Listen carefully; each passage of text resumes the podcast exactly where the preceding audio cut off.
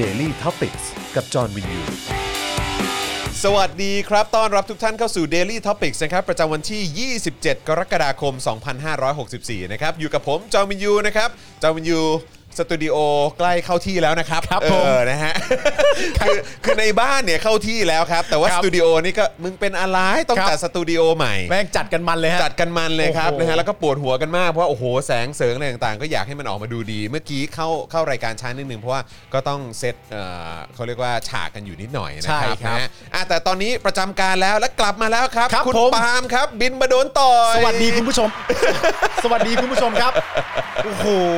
หนึ่งอาทิตย์ที่ห่างหายกันไปนี่ต้องบอกว่าคิดถึงคุณผู้ชมมากโคตรเดือดคบผมนะโคตรเดือด แต่จริง ๆ มีคุณผู้ชมเคยทักเราไว้ก่อนแล้วนะอืมว่าทุกครั้งที่รายการเราหยุดไปอะเออไม่ว่าจะเป็นการหยุด 3 วัน ครับหยุด 1 อาทิตย์หยุด 2 อาทิตย์อะไรก็ว่าไปเนี่ยครับ มันจะมีอะไรเดือดช่วงที่เราหยุดไปเออเสมอ หรือว่าถ้าเราไม่อยากให้มีปัญหาเราไม่ควรหยุด กูว่าไม่เกี่ยวหรอก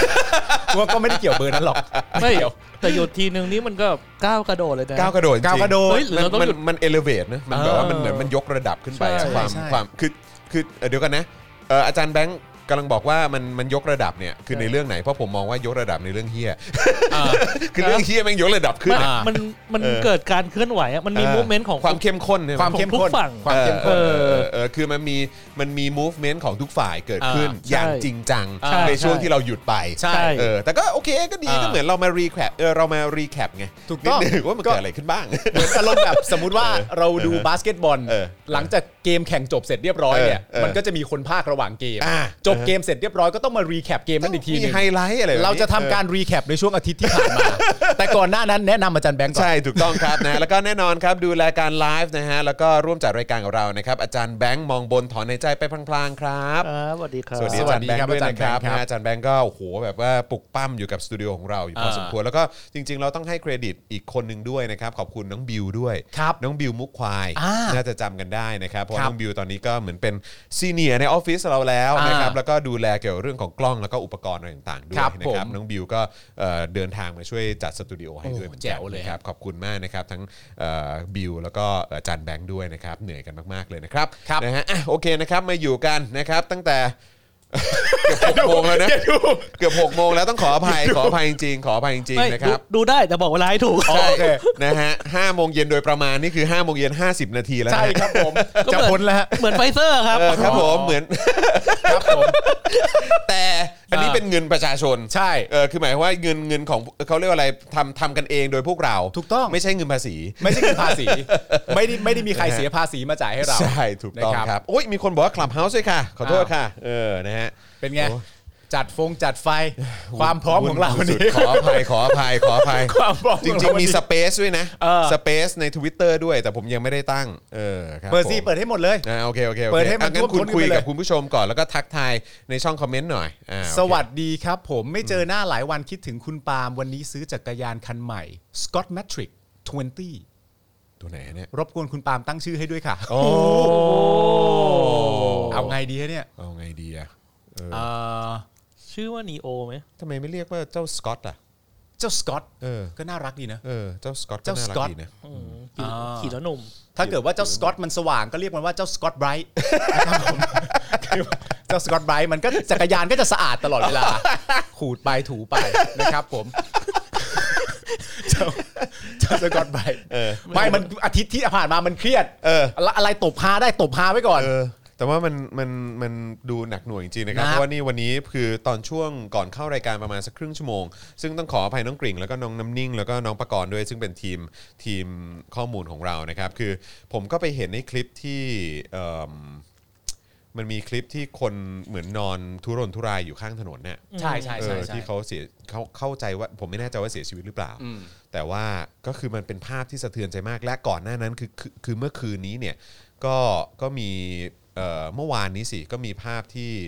เอ่อเป็นน้องสองคนใช่ไหมอายุ7ขวบกับใช่เก้าครับขวบที่คุณแม่เสียชีวิต อืมแล้วก็ตอนนี้ก็คือเหมือนแทบจะคือต้องเรียกว่าเป็นเด็กกำพร้าเลยแหละใช่ครับ เออนะครับก็คือต้องรอดูว่าญาติพี่น้องคนไหนจะมาช่วยดูแลหรือเปล่าอืมนะครับแล้วก็คือมันเกิดเหตุการณ์แบบนี้อยู่ทุกวัน แล้วก็มีครับเอะประเด็นอะไรนะ แบบเรื่องทหารมารับแล้วแล้วแล้วอะไรนะ มีแบบโดอ๋อนใช่ทิ้งไว้ใช่กลางใช่ทางหรือแบบนี้หรือเปล่า เออเพราะเห็นซึ่งเดี๋ยวรายละเอียดเดี๋ยวเรามาดูกันแต่ใช่คือแบบฮะเนี่ยมันคือ ผมรู้สึกว่ามันแทบจะเป็นรัฐล้มเหลวแล้วจริงๆนะเตียงก็เต็มแบบหาโรงพยาบาลแบบส่งคนอืมป่วยเข้าไม่ได้เลย คือแบบว่ามันมันมันรัดล้มเหลวแล้วอะผมไม่ผมไม่ได้คิดว่ามันแทบจะเป็นนะฮะมันเป็นแล้วแหผมละคิดว่ามันเป็นไปแล้ว แล้วมันเป็นมาสักพักแล้วด้วย มันเป็นมาสักพักมันเป็นใหญ่ มาสักพักแล้วด้วย แล้วมันแล้ว ไม่ได้ช่วยนะครับ อันนี้ผมย้ำอีกทีหนึ่งคือการไปเล่นเปียโน ให้กับบุคลากรทางการแพทย์และผู้ป่วยหรืออะไรก็ตาม คือแบบว่ามันไม่ได้ช่วยนะฮะ มันไม่ได้ช่วยฮะ มันไม่ได้ช่วยครับ สิ่คงรับที่ช่วยคือวัคซีนครับครับ วัคซีนที่มีคุณภาพครับครับวัคซีนที่มีคุณภาพคือต้องให้กูพูดกี่รอบ แล้วล่าสุดเนี่ยที่เพิ่งปล่อยเป็นคลิปสั้นออกไปเนี่ยก็เป็นอืมคลิปที่พี่แขกพูดถึงไอ้งานวิจัยเออ ของทางมหาวิทยาลัยมหิดล ครับ ใช่ไหมที่ทำออกมาเกี่ยวกับเรื่องของซีโนแวคว่ามันอืมมันเอ่อประสิทธิภาพมันมัน มันมันไม่เพียงพอที่จะสกัดเจ้าตัวเดลต้าใช่แล้วแล้วก็ยังดันทุรังจะสั่งกันเข้ามาอีก แล้วตอนนี้ก็คือจะให้ฉีดไข้กันอีก ใช่ แล้วอย่างวันก่อนนี่ก็คือคนเอ่อที่บ้านพวกแม่บงแม่บ้านพี่ลงพี่เลี้ยงหรือคนที่รู้จักกันที่ไปลงทะเบียนไว้ก็คือจากทีแรกคาดว่าจะได้ฉีดแอสตราเซเนกาอืมก็กลายเป็นว่ามาเปลี่ยนบอกว่าอะเดี๋ยวจะให้เป็นฉีดซิโนแวคเออเพราะว่าจะเป็นแบบผสมแบบค็อกเทล cocktail ซึ่งเราก็แบบเฮ้ย อ่า ก็อย่างที่บอกนะฮะเนี่ย ก็มันคือความล้มเหลวไงฮะมันล้มเหลวจริงๆครับมันคือความล้มเหลวมันคือความมั่ว นเละเทะฮะ แล้วก็จริง ๆ แล้วนะตอนนี้ก็ต้องย้ำกันอีกหลายๆครั้งว่าจริง ๆ แล้วคุณไม่สามารถซ่อน อยู่มันภายซ่ใต้อนไม่ได้ครับคุณซ่อนไม่ได้ฮะคุณใช่ไม่สามารถอยู่ภายใต้กองเชียร์ที่สามารถจะบอกได้ว่า ณตอนนี้สิ่งที่สำคัญที่สุดคือกำลังใจเอาไปทำเฮียอะไรครับใช่ครับกำลังใจไม่ได้ช่วยเคี้ยอะไรเลยไม่ได้ครับช่วยเฮียอะไรฮะกำลังใจเอาไปทำเฮียอะไรงคบรับประมาณเนี่ยที่มีก็ควรจะเอามาเยียวยาใช่งครับบประมาณที่มีก็ต้องเอาไปใช้ให้มันถูกจุดเออใช่ไหมงบประมาณที่มีก็ต้องไปหาวัคซีนมาให้ได้เออแล้วสิ่งที่สำคัญที่สุดก็คือทั้งหมดนี้ความชิบหายและความพังพินาศและความ และความตายที่เกิดขึ้นเยอะแยะมากมายทั้งทั้งๆที่มันสามารถป้องกันได้นะครับ ป้องกันการตายที่ตายกันวันละแบบเป็น 10บสรายเนี่ยใช่ ทั้งหมดเนี้ยมันป้องกันได้ ถ้ามีวัคซีนที่มันมีคุณภาพ ใช่ แล้วมีใครรับผิดชอบไหมอืมกับการที่ไปอะไรแบบว่ามั่นใจเหลือเกินกับการตัดสินใจ นโยบายการบริหารวัคซีนตั้งแต่ตอนปีก่อนน่ะอืมแล้วมันแล้วมันเละเทะแบบนี้แล้วมันมีปัญหาแบบนี้แล้วคนตายเยอะขนาดเนี้ยอืมคุณบอกว่าคุณวิเคราะห์สถานการณ์ ณเวลานั้นแล้วคิดว่า เป็นแบบนี้น่าจะโอเค แล้วท้ายสุดมันไม่ได้เป็นอย่างที่ที่วิเคราะห์ไว้ อ่า ตอนนี้ก็ต้องมาวิเคราะห์ แล้วก็วางแผนกันใหม่ อืม แล้วไอ้รอบที่ผ่านมาที่มันวิเคราะห์พลาดอะแล้วตัดสินใจพลาดแล้วลงนามเซ็นลายเซ็นกันไปเนี่ยใช่ มีใครรับผิดชอบไหมอืม ใครจะต้องรับผิดชอบใช่ตรงจุดเนี้ยเราต้องมีคนรับผิดชอบนะครับ ใช่ประชาชนทุกคนและครอบครัวของผู้เสียชีวิตทุกคนครับ อ่ามันไม่ใช่ว่ามันป้องกันไม่ได้นะฮะทั้งหมดอืมเหล่านี้เนี่ยมันป้องกันได้อืมแต่มันเกิดจากการบริหารจัดการที่ผิดพลาดและมีปัญหาเพ ราะครับฉะนั้นมันต้องมีคนรับผิดชอบครับ มันต้องมีความรับผิดชอบเสมอฮะและอีกสำคัญอีกเรื่องหนึงนี่คือเรายังไม่ได้พูดถึงเรื่องว่า ตอนที่เราวางแผนไม่ใช่เรา ตอนที่พวกเขาวางแผนกันไปเสร็จเรียบร้อยว่าเราจะทำแบบนี้ นี่คือวัคซีนที่เราต้องการน่าจะเป็นอันให้ดีที่สุดนะตอนนี้ แล้วแผนมันผิดพลาดไปหมด ค่อยๆ ทยอยผิดพลาดไปเรื่อยๆ วางแผนใหม่ก็ผิดอีก วางแผนใหม่ก็ผิดไปเรื่อยๆ แต่ในระยะทางที่ผ่านมาณตอนนั้นเนี่ยมีคนออกมาท้วงติงว่าแผนเหล่านี้เนี่ยมันจะผิดพลาดนะมึงหลายคนนะฮะใช่แล้วโดนคดีแล้วโดนคดีเอายังไงกับเรื่องพวกนี้ดีฮะ ใช่อันนี้ผมก็อยากเรียกร้องไปในส่วนของกระบวนการยุติธรรมด้วยนะครับครับตั้งแต่ต้นทางเลยคือหมายถึงตำรวจอ่า นะครับไปจนถึงอายการ ไปจนถึงศาลทั้งหลายเนี่ยนะครับการุณาติดตามไอ้สิ่งที่มันเกิดขึ้นเหล่านี้ด้วย ครับว่ามันเกิดอะไรขึ้น และสิ่งที่รัฐนะครับพยายามจะทำกับประชาชนด้วยการเอาคดีไปยัดเขาเนี่ยไปปิดปากเขาไปข่มขู่ไปคุกคามเขาเนี่ยแบบนี้มันแฟร์เหรอแล้วมันถูกต้องเหรอกับการกระทำที่รัฐทำกับเจ้าของเงินภาษีเจ้าของประเทศ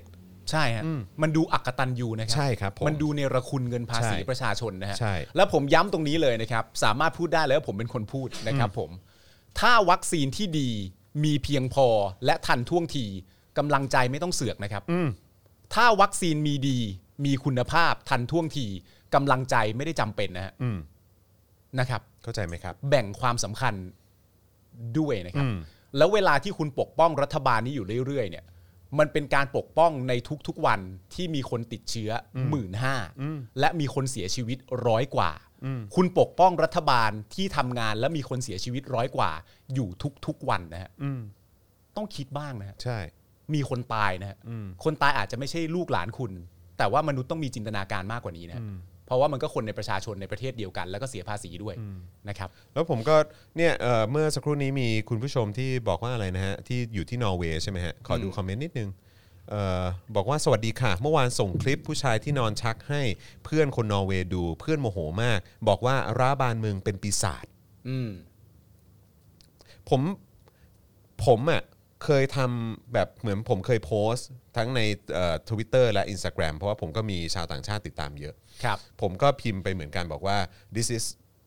แบบเหมือนแบบ what is happening in Thailand right เออ now อะเออเออแล้วก็คือแบบว่า don't come to Thailand อะคือเออพวกคุณอย่ามา แล้วได้ได้ได้โปรดช่วยช่วยกระจายเสียงเออให้ให้คนทั้งโลกได้รู้หน่อยว่านี่คือสิ่งที่รัฐบาลไทยกำลังทำกับประชาชนตัวเอง ใช่ ผู้มีอำนาจในประเทศไทยกำลังทำกับประชาชนตัวเองเออผมใช้คำว่าผู้มีอำนาจในประเทศไทยละกันเออรัฐบาลมันดูแบบว่ามันดูเฉพาะเจาะจงไปเอาผู้มีอำนาจดีกว่าผู้มีอำนาจละกันอ่านนะครับผู้มีอำนาจในประเทศไทยเนี่ยนะครับนะฮะก็กำลังทำแบบเนี้ยกับประชาชนอยู่ครับ นะครับเพราะฉะนั้นเอ่อผมรู้สึกว่าควรจะเอ้ยเหล่านี้คือประชาคมโลกควรจะได้เห็นครับ ใช่ประชาคมโลกควรจะได้เห็นครับอืมถ้าแม้ว่าใครจะพูดก็ตามว่าต่างประเทศเอ่อไม่สามารถมาช่วยกดดันอะไรได้หรอกเฮ้ยแต่อย่างน้อยเอาให้เขารู้ครับว่าเออเนี่ยประเทศไทยเป็นอย่างนี้เออไอ้ไอ้แปะด้วยทองคำเขาเรียกอะไรนะ แบบว่าลายกระหนกสวยงามแบบว่าใส่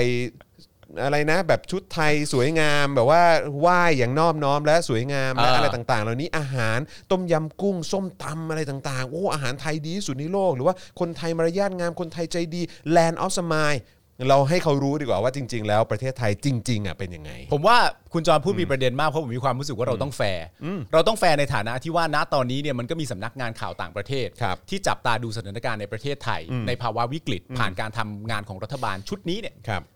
ชุดที่ 22 พฤษภาห้าเจ็ดครับผมทำรัฐประหารเข้ามาเนี่ยครับ เขาเนี่ยมาสืบเสาะข้อมูลในประเทศไทยทำการรายงานข่าวให้ให้ต่างประเทศได้รับรู้ เราก็ควรจะแฟร์ในฐานะว่าเราเป็นคนไทย เราจะให้เขาทำงานให้เราอยู่ฝ่ายเดียวก็คงไม่แฟร์นะเราในฐานะประชาชนคนไทย เราก็ต้องถ่ายทอดเรื่องนี้ออกไปด้วยตัวเราเองด้วย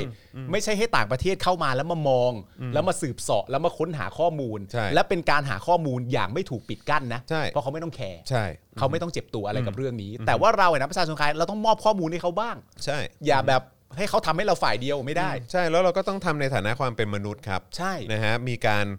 ส่งต่อบอกต่อให้เพื่อนมนุษย์ร่วมโลกของเราเนี่ยเขาได้ครับรู้ว่าในพื้นที่เนี้ยอ่าเออที่มันมีพื้นที่เอกราช มีพรมแดนแบบเนี้ยภายในพื้นที่ประเทศนี้เนี่ยอ่าเออ คนที่มีอำนาจเขากำลังทำอะไรกับ กับประชาชนที่อ่าอยู่ในประเทศนี้อยู่ใช่นะครับแล้วก็ถ้าคุณตัดสินใจจะบินเข้ามาในประเทศนี้เนี่ยเออนะครับคุณคุณก็จะได้เห็นถึงชะตากรรมของสิ่งที่มันเกิดขึ้นนะในช่วงที่ผ่านมา ก็ถ้าจะบินเข้ามาจริงๆก็ต้องใช้คำพูดนี้ว่าครับคิดดีคิดดีๆคิดดีๆๆคิดดีๆจะเข้ามาก็คิดดีนะครับนะฮะๆโอ้โหนี่ยังไม่ได้เข้าข่าวเลยนะฮะเออใช่ครับผมนะฮะอะโอเคนะครับก็ระหว่างนี้นะครับก็เติมพลังชีวิตให้กับพวกเราก่อนดีกว่านะครับครับนี่นะฮะ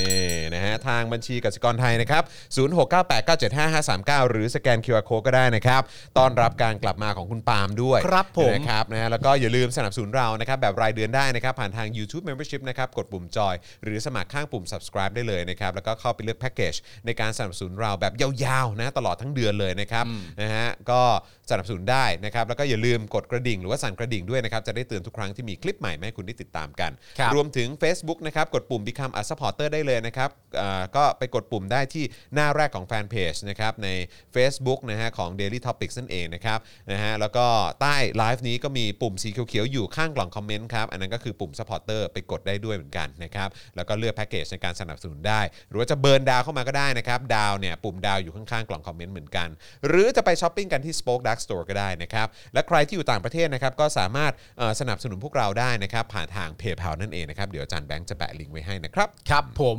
นะฮะ อะโอเคนะครับ ก่อนก่อนเข้าเนื้อหาข่าวผมขอนิดนึงได้ไหมพอดีมีแฟนรายการอ่านนะครับ ซึ่งเป็นเอ่อซึ่งเขาทำร้าน Lens and Leisure ใช่ไหมฮะ Leisure Shop นะครับนะฮะเขาส่งเขาส่งแว่นมาให้อ่าซึ่งแม้ว่าผมจะทำเลสิกแล้วก็ตามอ่านนะครับ ซึ่งผมก็ได้ไป เอ่อเขาเรียกว่าอะไรไปบอกลายแทงใช่ไหมชี้อ่าใช่ชี้ใช่ใช่ชี้เป้าให้เอ่อใครก็ตามที่อยากจะทำเลสิกเนี่ยไปทำกันต่อแล้วซึ่งครับมีทำกันเป็นร้อยเลยมั้งอ่านนะครับนะฮะก็พอดีร้านนี้เขาก็น่ารักเขาเห็นเอ่อใช้คอมพิวเตอร์อยู่ตลอดเวลาไงอ่าหรือแบบดูจอมอนิเตอร์อ่านอ่า คอมเมนต์ใช่ไหมเจอฟงเจอไฟอะไรแบบเนี้ยอืมเขาส่งแว่นมาให้ อุ้ยน่ารักจัง เป็นแว่นแบบเขาเรียกว่าอะไรแว่นแว่นเอ่อช่วยกรองแสงสีฟ้าใช่ไหมอ่า เขาบอกว่าเป็น lens blue control อ่า ช่วยกรองแสงสีฟ้า เหมาะกับผู้ที่จ้องจอมือถือ และใช้คอมพิวเตอร์นานอืมๆไม่ทำให้ปวดตา อืมและช่วยถนอมสายตาได้ในระยะยาวครับ นะครับเขาบอกว่า lens blue control จะออกสีเหลือง ๆ เป็นปกตินะคะ เลนส์สามารถกัน UV 400 ได้ด้วยค่ะ อืม แว่นตาของเราประกอบใหม่ทุกชิ้นก่อนส่ง อ่า all made in Korea อ่าแล้วก็ดอกจันไม่ใช่แว่นสำเร็จราคาถูกเกรดจีนะคะ เอ้า เอ้าทำไมล่ะครับ เอาไปมีการไปขิงเขาด้วยเอาไปถือว่าเป็นข้อมูลแล้วกัน ถือว่าเป็นก็เชิงข้อมูลเอาเป็นว่าแล้วกัเป็นของแบบนำเข้าจากอะไรนะจากเกาหลีอ่าเออนะเกาหลีใต้นะเกาหลีใต้เกาหลีใต้นะเออไม่ได้ไม่ได้มาจากแคมป์คนงานในเกาหลีเหนือนะฮะรู้กูรู้ครับจอนครับ กูไม่ได้ติดใจอะไรตรงนั้นเลยครับ กูรู้ครับอะใครสนใจก็ไปสั่งกันได้ไหนใส่สิใส่หน่อยเดี๋ยวกันต้องถอดหูฟังก่อนนี่หูไหนตัดมาหน้าพี่จอนหน่อยเร็วเออเออโอ้โหกูไม่ได้เห็นมึงใส่แว่นมานานมากเลยสวัสดีเนี่ยครับ แบลพอไหมฮะ กูเห็นมึงใส่แว่นครั้งล่าสุดเมื่อไหร่รู้ป่ะเมื่อไหร่ ตอนที่ครูทอมมีความเสี่ยงว่าจะติดโควิดอะ แล้วกูต้องมานอนบ้านมึงอะ อันนั้นเพิ่งเป็นแบบครั้งแรกหลังจากไม่ได้เห็นมานาน ก่อนที่กูทำก่อนที่กูทำก่อนไก่อนก่อน ไอ้ไอ้อืมเออ ไอ้เลสิกใช่ไหมเออนะครับอะก็ไปแวะเวียนกันได้นะคครัรับบแล้วก็ขอบคุณร้าน Lens and Leisure ด้วยนะครับครับผมขอบพผระมคุณมาก ๆ เลยนะครับนะฮะไม่ทราบว่าขอบคุณร้านนี้เขามีเลนส์สีฟ้าไหมฮะเลนส์เพราะอยากให้ส่งให้คุณจอห์นแว่นฟ้าจอห์นแว่นฟ้า พอดีอันนี้เป็นเลนส์ตัดแสงสีฟ้าอ๋อโอเคโอเครับโอเคผมโอเคเออนะครับนะฮะก็ขอบคุณมากมีคนบอกว่านึกว่าอาจารย์วินัยมีคนบอกว่าจอห์นแว่นฟ้ากลับมาแล้วเออนี่ไงคิมจอนจุงเหรอฮะฮะอืมนะฮะคุณคิดถึงการใส่แว่นไหมหรือว่ามันก็ชินชินๆไป ก็ไม่รู้สิรู้สึกเฉยๆ แต่ว่าอ่าแต่ว่าก็ยอมรับว่าเออเวลาใส่แว่นนี้มันก็สบายตาขึ้น อ่าสบายตาขึ้นสบายตาขึ้น ครับ ก็ก็แล้วแล้วมันก็ดีตรงที่ว่าไม่ได้ไม่ได้ต้องใส่ใส่ตลอดเวลา อ่า ใช่ไหมเราก็ใช้เวลาแบบเอออาจจะจัดรายการก็ได้หรือว่าอ่านคอมเมนต์หรือว่าเวลาทำงานก็พอ แล้วพอถึงเวลาปุ๊บก็ถอดออก เฮ้ยนี่มันเป็นอีกสบายๆลุกนึงเลยนะเนี่ย อีกลุกเลยใช่ไหมไม่คุ้นเลยอะอ่าโอเค รอรออยู่รออยู่ เออโอ้โหทำได้ขอบคุณดีทำได้ดีสวัสดีครับทำได้ดีแต่วันนี้สวัสดีครับผมจอห์นวินยูครับ สวัสดีครับผมจอมยูครับ พอแล้วเฮียไปพอแล้วพอแล้วพอแล้วแต่ว่านี่อะไรวะ แบลก็ไม่ได้เออนะครับอะโอเค ชื่อตอนของเราวันนี้นะครับ รัฐสร้างหนังเศร้า รบแพ้ไวรัส ผลักหมอเสี่ยงตาย สาดกระสุนค็อกเทลไขว้ใส่หน้าประชาชน นี่ชื่อตอนนะฮะนี่ไม่ใช่เนื้อหาข่าวครับนะคผรับมนี่ชื่อตอนนะเดี๋ยวเดี๋ยวเดี๋ยวเดี๋ยวผมจะมีการมอบถ้วยรางวัลให้กับ ผู้คิดชื่อของเราครับด้วยนะครับนะฮะฮะอาจจะเป็นรางวัลประจำปีนะฮะครับผมเออเดี๋ยวเดี๋ยวผมจะมีมอบให้แล้วกันนะครับอ่านนะฮะเดี๋ยวเดี๋ยวเดี๋ยวขอเช็คก่อนอ่าน นะครับว่าสรุปใครเป็นคนตั้งนะฮะเพราะว่าทีม ทีมเราก็จะมีน้องกริ่งมีน้ำนิ่งมีอ่าคุณประกรณ์ใช่ไหมครับ เออนะครับนะฮะก็แต่ละชื่อนี่ก็เดือดจริงๆ ชื่อเตอนแห่งปีย่างชื่เงี้อยเหร ตอนแห่งปีเลยโอเค เออนะครับเออแล้วก็ต้องอัปเดตนิดนึงนะครับ วันนี้ 14 หน้าฮะเดี๋ยวผมขอเปิดก่อนนะฮะสคสคริปต์ยาวกว่าเจาะข่าวตื้นครับ เพราะฉะนั้นเติมพลังให้พวกเราด้วย ครับผม เออ นะครับวันนี้เราจะไป 14 หน้าให้ครบถ้วนด้วย เพราะว่าผมคิดถึงคุณผู้ชมมาก โอเคนี่ถ้าคือ เดี๋ยวถ้าเกิดว่านี่คือเรานำเจาะเขาตื้นไปเราแล้วเราเออนำเจาะข่าวตื้นไปแล้วครับคือถ้าเนำสมมติว่าเราจข่ตื้นไปแล้วฮะอ่านข่าวไม่ครบ 14 หน้าเราก็คือไม่ปิดรายการครับอืมถึงแม้ว่ามันจะล่วงเลยเข้าไป 7 ปีแล้ว ตามที่ใครบางคนสัญญาไว้ ครับผมเราก็ต้องลุยะงั้นต่อไป งั้นก่อนเราจะก่อนเราจะเอ่อโอ้ยโทษนะครับก่อนเราจะ 14 หน้าเนี่ย ผมขอวิ่งเข้าน้ำก่อนแล้วกัน จอน เพราะนี่มัน 6 โมงแล้วมึงเปิดรายการมา 18 นาที มึงจะไปเยี่ยวเหรอครับเมื่กี้กูจัดไฟอยู่อ๋อะอโอเคถูกูกต้องจัดไฟอยู่นะครับ ขอขออภัยคุณผู้ชม ตอนนี้อยู่กับคุณปาล์มกับเอ่ออ่าอาจารย์แบงก์ก่อน ผมขอวิ่งเข้าห้องน้ำแป๊บหนึ่งนะครับครับ นะฮะแล้วเดี๋ยวเดี๋ยวเดี๋ยวผมกลับมา ครับผม อ่าจัดไปครับ สคริปต์ยาวกว่างบ อ๋อ โทษครับ อ๋อ โทษครับ โทษครับ โทษครับ โทษครับ โทษครับ ชื่อตอนอย่างนี้นะนางเอกต้องปรีนาแน่นอน อ๋อเจ็ดชั่วโมงไปเลย นี่ อ้าวทวงเวลา นี่ สวัสดีครับ ทั้งคู่เลยหายไปนานมากใช่ครับผม อาทิตย์ที่แล้วเราก็ใช้เวลาทั้งหมดไปกับการ จัดสตู เราก็ไม่ได้หรอกนะครับ คนที่หนักก็จะมีคุณบิว อาจารย์แบงค์ แล้วก็คุณจอห์นนะครับผม แล้วก็อีกหลากหลายคนนะฮะที่มาช่วยกันนะครับผม ครับ ภูเก็ต sandbox เป็นยังไง อย่างที่เห็นครับ พี่ปาล์มเมาส์พี่จอห์นเร็ว อ่า เผาเพื่อน เผาเพื่อนแล้ว เผาเพื่อนแล้ว หิวแล้ว เย็นนี้กินอะไรดี เย็นนี้กินอะไรดีเหรอครับอ่ายังดีดีจังเลยยังได้เลือกอะเอ่อทำไมอะเดี๋ยวนี้คนไม่ค่อยได้เลือกอะเพราะว่าพอไม่เดี๋ยวพอเลิกเลิกรายการปุ๊บอะเออเออร้านข้าวปิดหมดแล้วสงอ๋อทุ่มใช่ใช่ใช่ ทำไมคุณปาล์มไม่ถักผมมาครับอ๋ออันนี้ไม่ได้ออกมาข้างนอกบ้านนะครับผม แต่ว่าการจัดสตูใหม่เนี่ยมันทำให้ผมมองหน้าอาจารย์แบงค์ได้ง่ายขึ้นมากเลยนะใช่ ปกติมันต้องแบบว่าเชงเง้อมองกันอย่างนี้ใช่ไหมสตูณตอนนี้เนี่ยเหมือนแบบว่าสามารถเข้ามาแล้วแบบว่าอัดเสียงร้องเพลงได้เลยนะฮะเราก็เลยตั้งใจว่าจะจัดสตูอะไรต่างๆกันานาไว้ แล้วถ้าเกิดว่าน้องมินลิอยากจะออกอัลบั้มใหม่ก็มาใช้บริการที่เราได้ พี่ปาล์มแต่งหน้าด้วยเหรอครับ หน้าแดงเลยไม่ได้แต่งหน้าเลยครับ ที่หน้าแดงนี่เป็นเพราะว่าผมเอ่อเขินครับครับผมวันนี้พี่ปาล์มดื่มอะไรนี่นะครับ ผมน้ำเปล่าสดชื่นจริง ๆ เลย อืมกินแล้วก็ชื่นใจนะ ปาล์มจอห์นวิกเฮ้ยผมเหมือนจอห์นวิกเหรอะจอห์นวิกหรือเปล่าปาล์มจอห์นวิกหรือเปล่านี่วันนี้ผมไปเติมสีผมมาใหม่แล้วนะ เอาให้มันเดือดขึ้นไปเรื่อยๆ อีกแป๊บหนึ่งก็จะทองละ เอ้ยยะจอห์นมึงดูสีผมกูในกล้องดิเอ้า มันสีอะไรอะสี fifth element โอ้โหสี fifth element เท่มาก มาแล้วครับน้ำเปล่ามีฟอง โอ้โห น้ำเปล่ามีฟองน้ำเปล่าไม่ใช่ครับผมแฮชแท็กโซดา save มิลลินะครับผมเอออ่า น้องมิลลี่เป็นไงบ้างเนาะน้องมิลลิผมว่าน้องมิลลิไม่เป็นอะไรครับ ไม่แต่ว่าก็คือคือตรงประเด็นของสนธิยาเนี่ยอ่าสนธิยาสวัสดีเนี่ยครับ อเขาบอกว่าเขาไม่ได้แจ้งความ อ่า ใช่ไหมสนธิยาเขาบอกว่าเขาแค่ไปไปเหมือนแบบ คล้ายๆร้องทุกข์หรือว่าเหมือนแบบขอขอให้ทางเจ้าหน้าที่ตำรวจช่วยช่วยตรวจสอบ ช่วยตรวจสอบและป้องปรามไว้หน่อย อะไรประมาณนี้แต่ว่าอ่าแต่ว่ามันมีเอเอเอกสารที่ออกมาอีกอันหนึ่งที่เป็นชื่ออภิวัตขันทองไงใช่ที่มันแจ้งความเนี่ยใช่ ซึ่งอันนั้นผมไม่แน่ใจอันนั้นคือเคลียร์แล้วเนาะเคลียร์ คงเคลียร์แล้วเหมือนเคลียร์ ว่าให้จ่ายค่าปรับ2,000น่ะ ใช่ ซึ่งผมก็ไม่เข้าใจว่าทำไมต้องจ่ายค่าปรับ 2,000 ถ้าเกิดว่าประชาชนหรือว่า คือใครก็ตามสามารถ call out ได้ หรือว่าวิพากษ์วิจารณ์ได้แล้วทำไมต้องปรับ 2,000 ไม่เข้าใจ คุณไม่มีทางเข้าใจอยู่แล้วอืมเพราะถึงจะไม่ใช่อภิวัต รเพราะถึงจะเป็นสนธิยา ครับ ซึ่งใช้เวลา 38.20 นาทีในรายการโหนกระแสครับคุณดูตั้งแต่หัวรายการ ครับตั้งแต่พี่หนุ่มพูดคำว่าอุ้ยคำแรก จนกระทั่งพูดคำว่าอุ้ยคำสุดท้าย เออ มึงก็ไม่รู้เรื่อง เออไม่เก็ตว่าทั้งหมดไเก็ต ต้องการจะสื่อสารว่าอะไร และเขาก็พยายามจะดิ้นไปในประเด็น เพื่อต้องการจะหนีในประเด็นหลัก ๆ เลยก็คือว่า ไอ้คำพูดคำแรกที่ฟังมาคำแรกและหน้าตบเลยอะคืออะไรรู้ไหม ผมก็ไม่ได้คิดเลยนะครับ ว่าเรื่องมันจะใหญ่ขนาดนี้ เออโอ้โหก็คือต้องแจ๊ะทีวี ครับ ไม่ต้องแล้วก็แจ๊ะยากจทีบอกวีเท่านั้น มันเรื่องใหญ่สิ เรื่องใหญ่สิครับคือ คือการที่ประชาชนไม่สามารถวิพากษ์วิจารณ์รัฐบาลถูกได้ต้อง เรื่องใหญ่มากเลยนะ เรื่องใหญ่คือมากคุณจะคมารับบอกได้ไงว่าเอ้ยมันจะไม่อยากเชื่อว่ามันจะเป็นเรื่องใหญ่ขนาดนี้ คือเออกำลังจะบอกว่าตัวเองมองว่าเรื่องแบบนี้การที่การที่จะไปคุกคามคนที่แสดงความเห็นเออเอ่อวิพากษ์วิจารณ์รัฐเนี่ยใช่ คือแบบว่ามันเป็นเรื่องเล็กเหรอ มันมันมันมันไม่มีทางที่จะเป็นเรื่องเล็กได้อยู่แล้วอะเออแต่ว่า คำพูดของเขาที่เอามาต่อเนื่องกับคำพูดว่าไม่คิดว่าจะเป็นเรื่องใหญ่ เพราะเขาบอกว่าเขาไม่ได้ฟ้อง เขาแค่นำเรื่องส่งไปให้กับตำรวจช่วยป้องปรามและติดต่อหน่อยว่าข้อมูลใดเนี่ยมันเป็นเท็จบ้าง แต่ประเด็นมันมีคำถามคำหนึ่งที่ผมอยากจะถามมาก แล้วก็แต่ด้วยเนื้อหารายการนะวันนั้นมันเยอะมากอะนะแล้วก็รวมถึงพูดคุยกันไม่รู้เรื่องด้วยเนี่ยสิ่งที่สิ่งที่น่าจะถามเขาให้เขาดิ้นไม่ได้ก็คือว่า แต่ว่าก่อนที่คุณสนธิยาเนี่ยจะนำเรื่องไปให้ตำรวจเนี่ย คนสนธิยาก็ต้องมีความรู้สึกว่าอะไรบางอย่างที่อ่านเหล่านี้มันผิดเพราะถ้าอ่านแล้วมีความรู้สึกว่ามันถูกก็ไม่ต้องส่งเรื่องไปตั้งแต่แรก